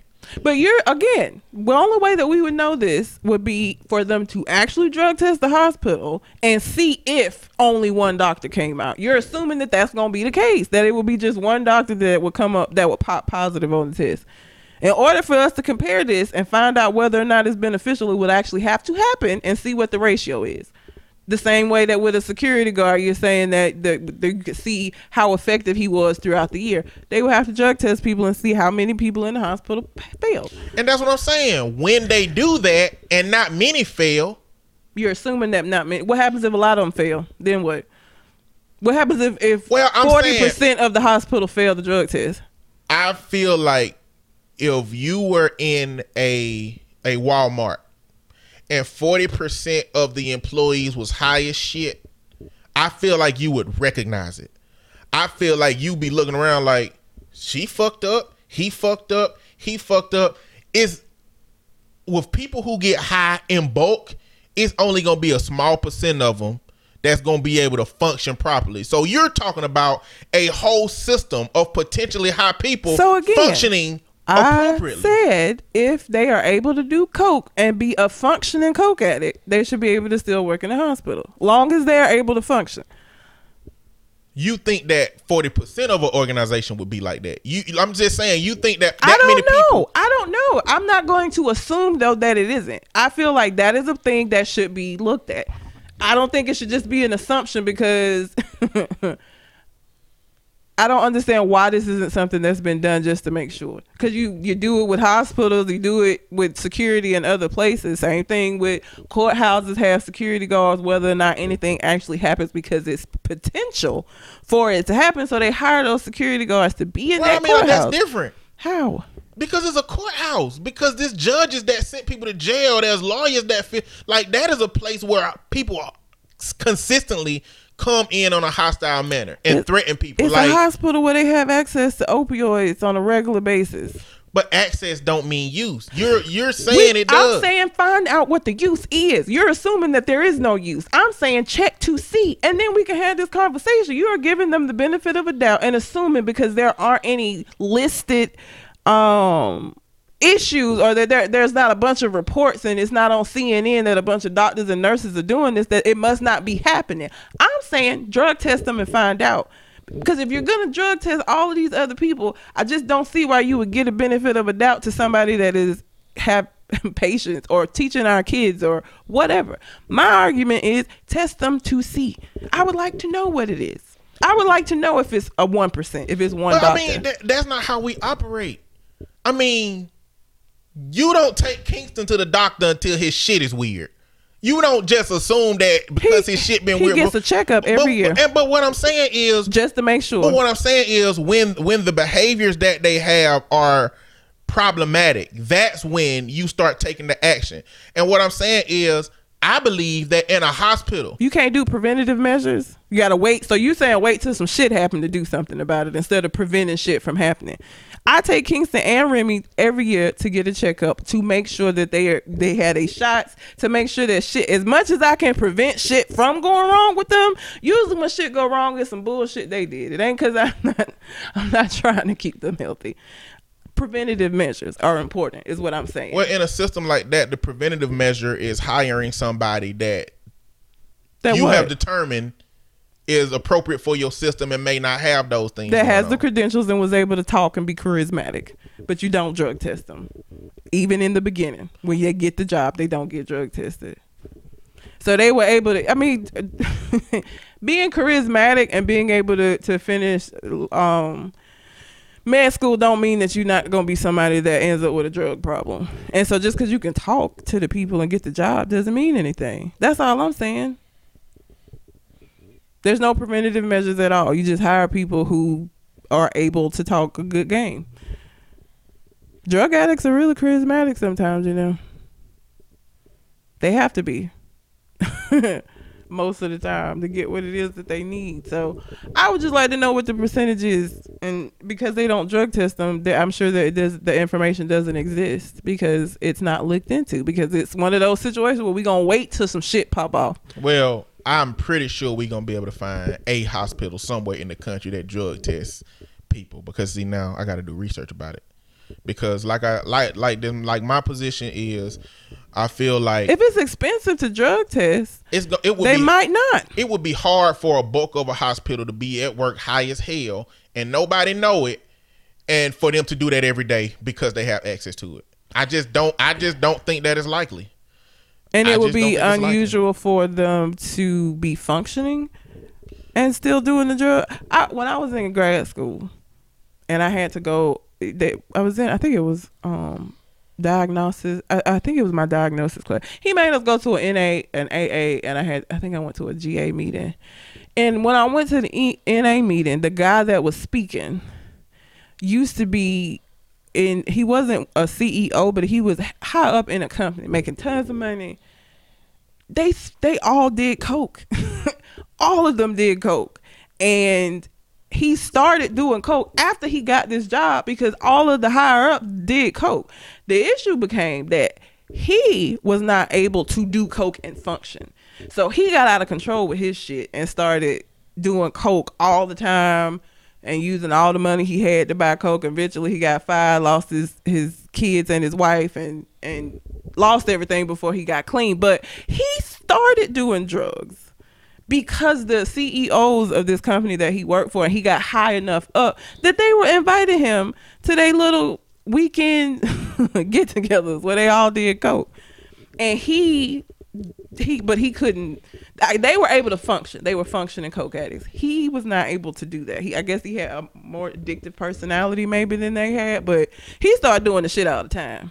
And eventually it just became too much and he lost everything. And his wife didn't leave him. She left, they got separated. She never divorced him and they, they were still together after he got clean. But he was introduced to the drug. And that was in Montgomery, Alabama. So, I mean, it's not like whatever company he was working for, it wasn't no, it's Montgomery. So, I mean, like, what the fuck could it have been? I don't, I don't know. He didn't say what mm-hmm. company it was, but it couldn't have been nothing too big because it's Montgomery, Alabama. So, I'm just saying that that shit, ha- like, there are instances where people function and do drugs. It doesn't make it okay that they're doing the drugs just because they're able to still function. I'm not saying it's okay that they do the.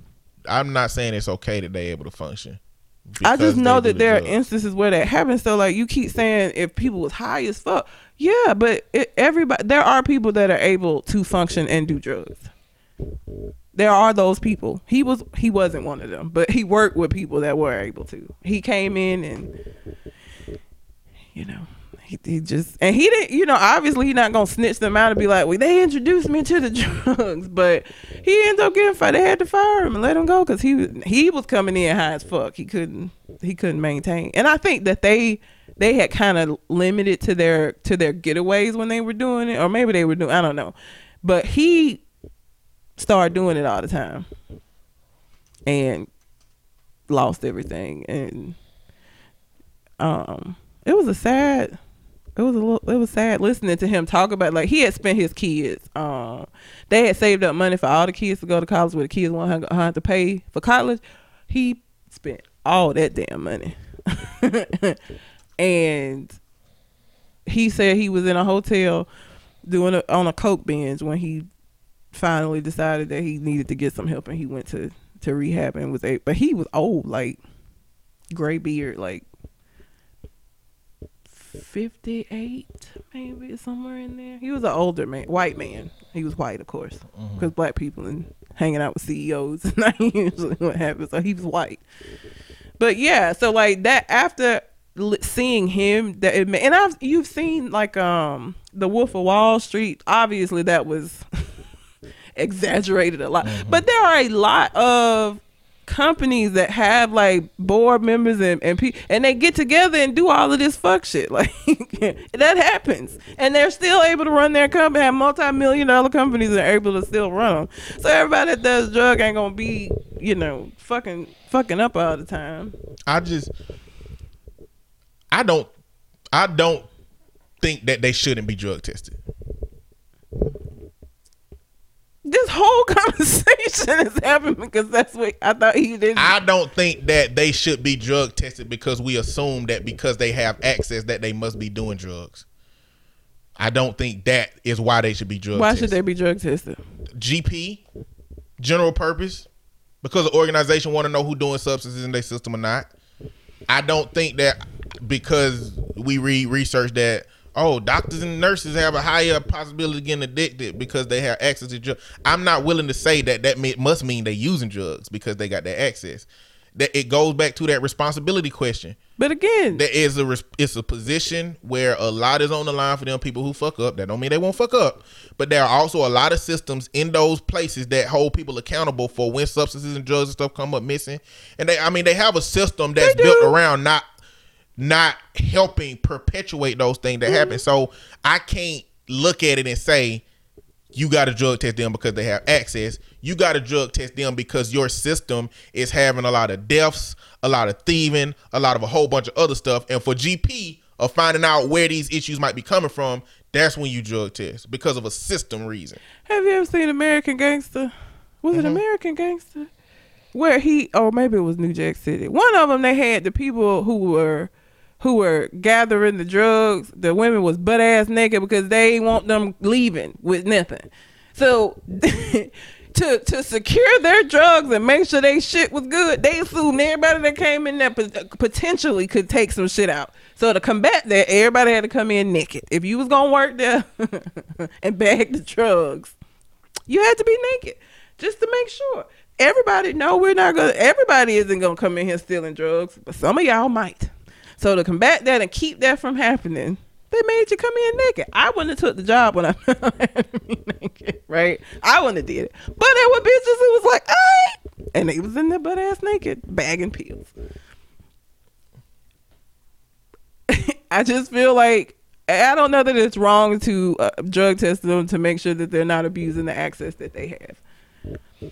Because it's not saying everybody is going to, but the possibility exists. And it exists more for somebody that works in a hospital than it does uh, for some dude working in Burger King or, or hell, even me working where I work. Well, no, I guess that ain't true. I could get some from my clients. Or you know, a part of a part of me feels like that the way the system exists is from a probably a history of problems in which you know what you're saying. That's why they monitor the relevant- relevant than medicine. that. That's what I'm Yeah, saying. that's why they I monitor it so maybe much. probably back in the day it was a big ass situation where everybody was high and doing their own thing, and I feel like over time they changed some stuff, and probably for a period of time they was drug testing doctors, and then they got their system together because the the rate of failing drug tests became so low that the system had taken over because they couldn't get access to those things, and so I feel like at this Maybe. point of the evolution of a system like that, I feel like the people in charge they have some political and business related reasons for why they don't do it,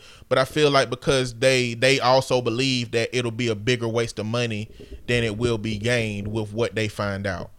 You know what I'm saying? And but but because because we with the police system, we seeing in bulk they fucking up. Mm-hmm. You know what I'm saying? and still ain't shit being done. ain't shit being done, but I feel like it would be easy to see how fucked up the system is if it was that fucked up. Now, the the hospital system is fucked up on a lot of other ends when you got to pay five hundred dollars for aspirin. Mm-hmm. You know, it's fucked up in a lot of other places. But I think that that might be one area where they they might have it together. But I'm gonna go do some research to find out. We'll see. But um, I also watch Murder and Mayhem, so I've seen nurses kill their husbands with shit they got from work. but either way, we got to end this because we had two hours and twenty one minutes. God damn. Yeah. We've been this this dialogue been really really long. I was gonna talk about um well I'll talk about some of this next week. Amara La Negra uh, talking about on women should keep a man's home spotless. I saw that shit. Um Stefan and then Clark. she got on the little bit ass dress with some fucking 409 clean the shower. Don't nobody clean no damn shower like that. But I talk about it next week. but we'll talk about some stuff next week. Um anyway, you got anything else on your mind? I do not. All right, well until we come to the next conversation, We out. holla.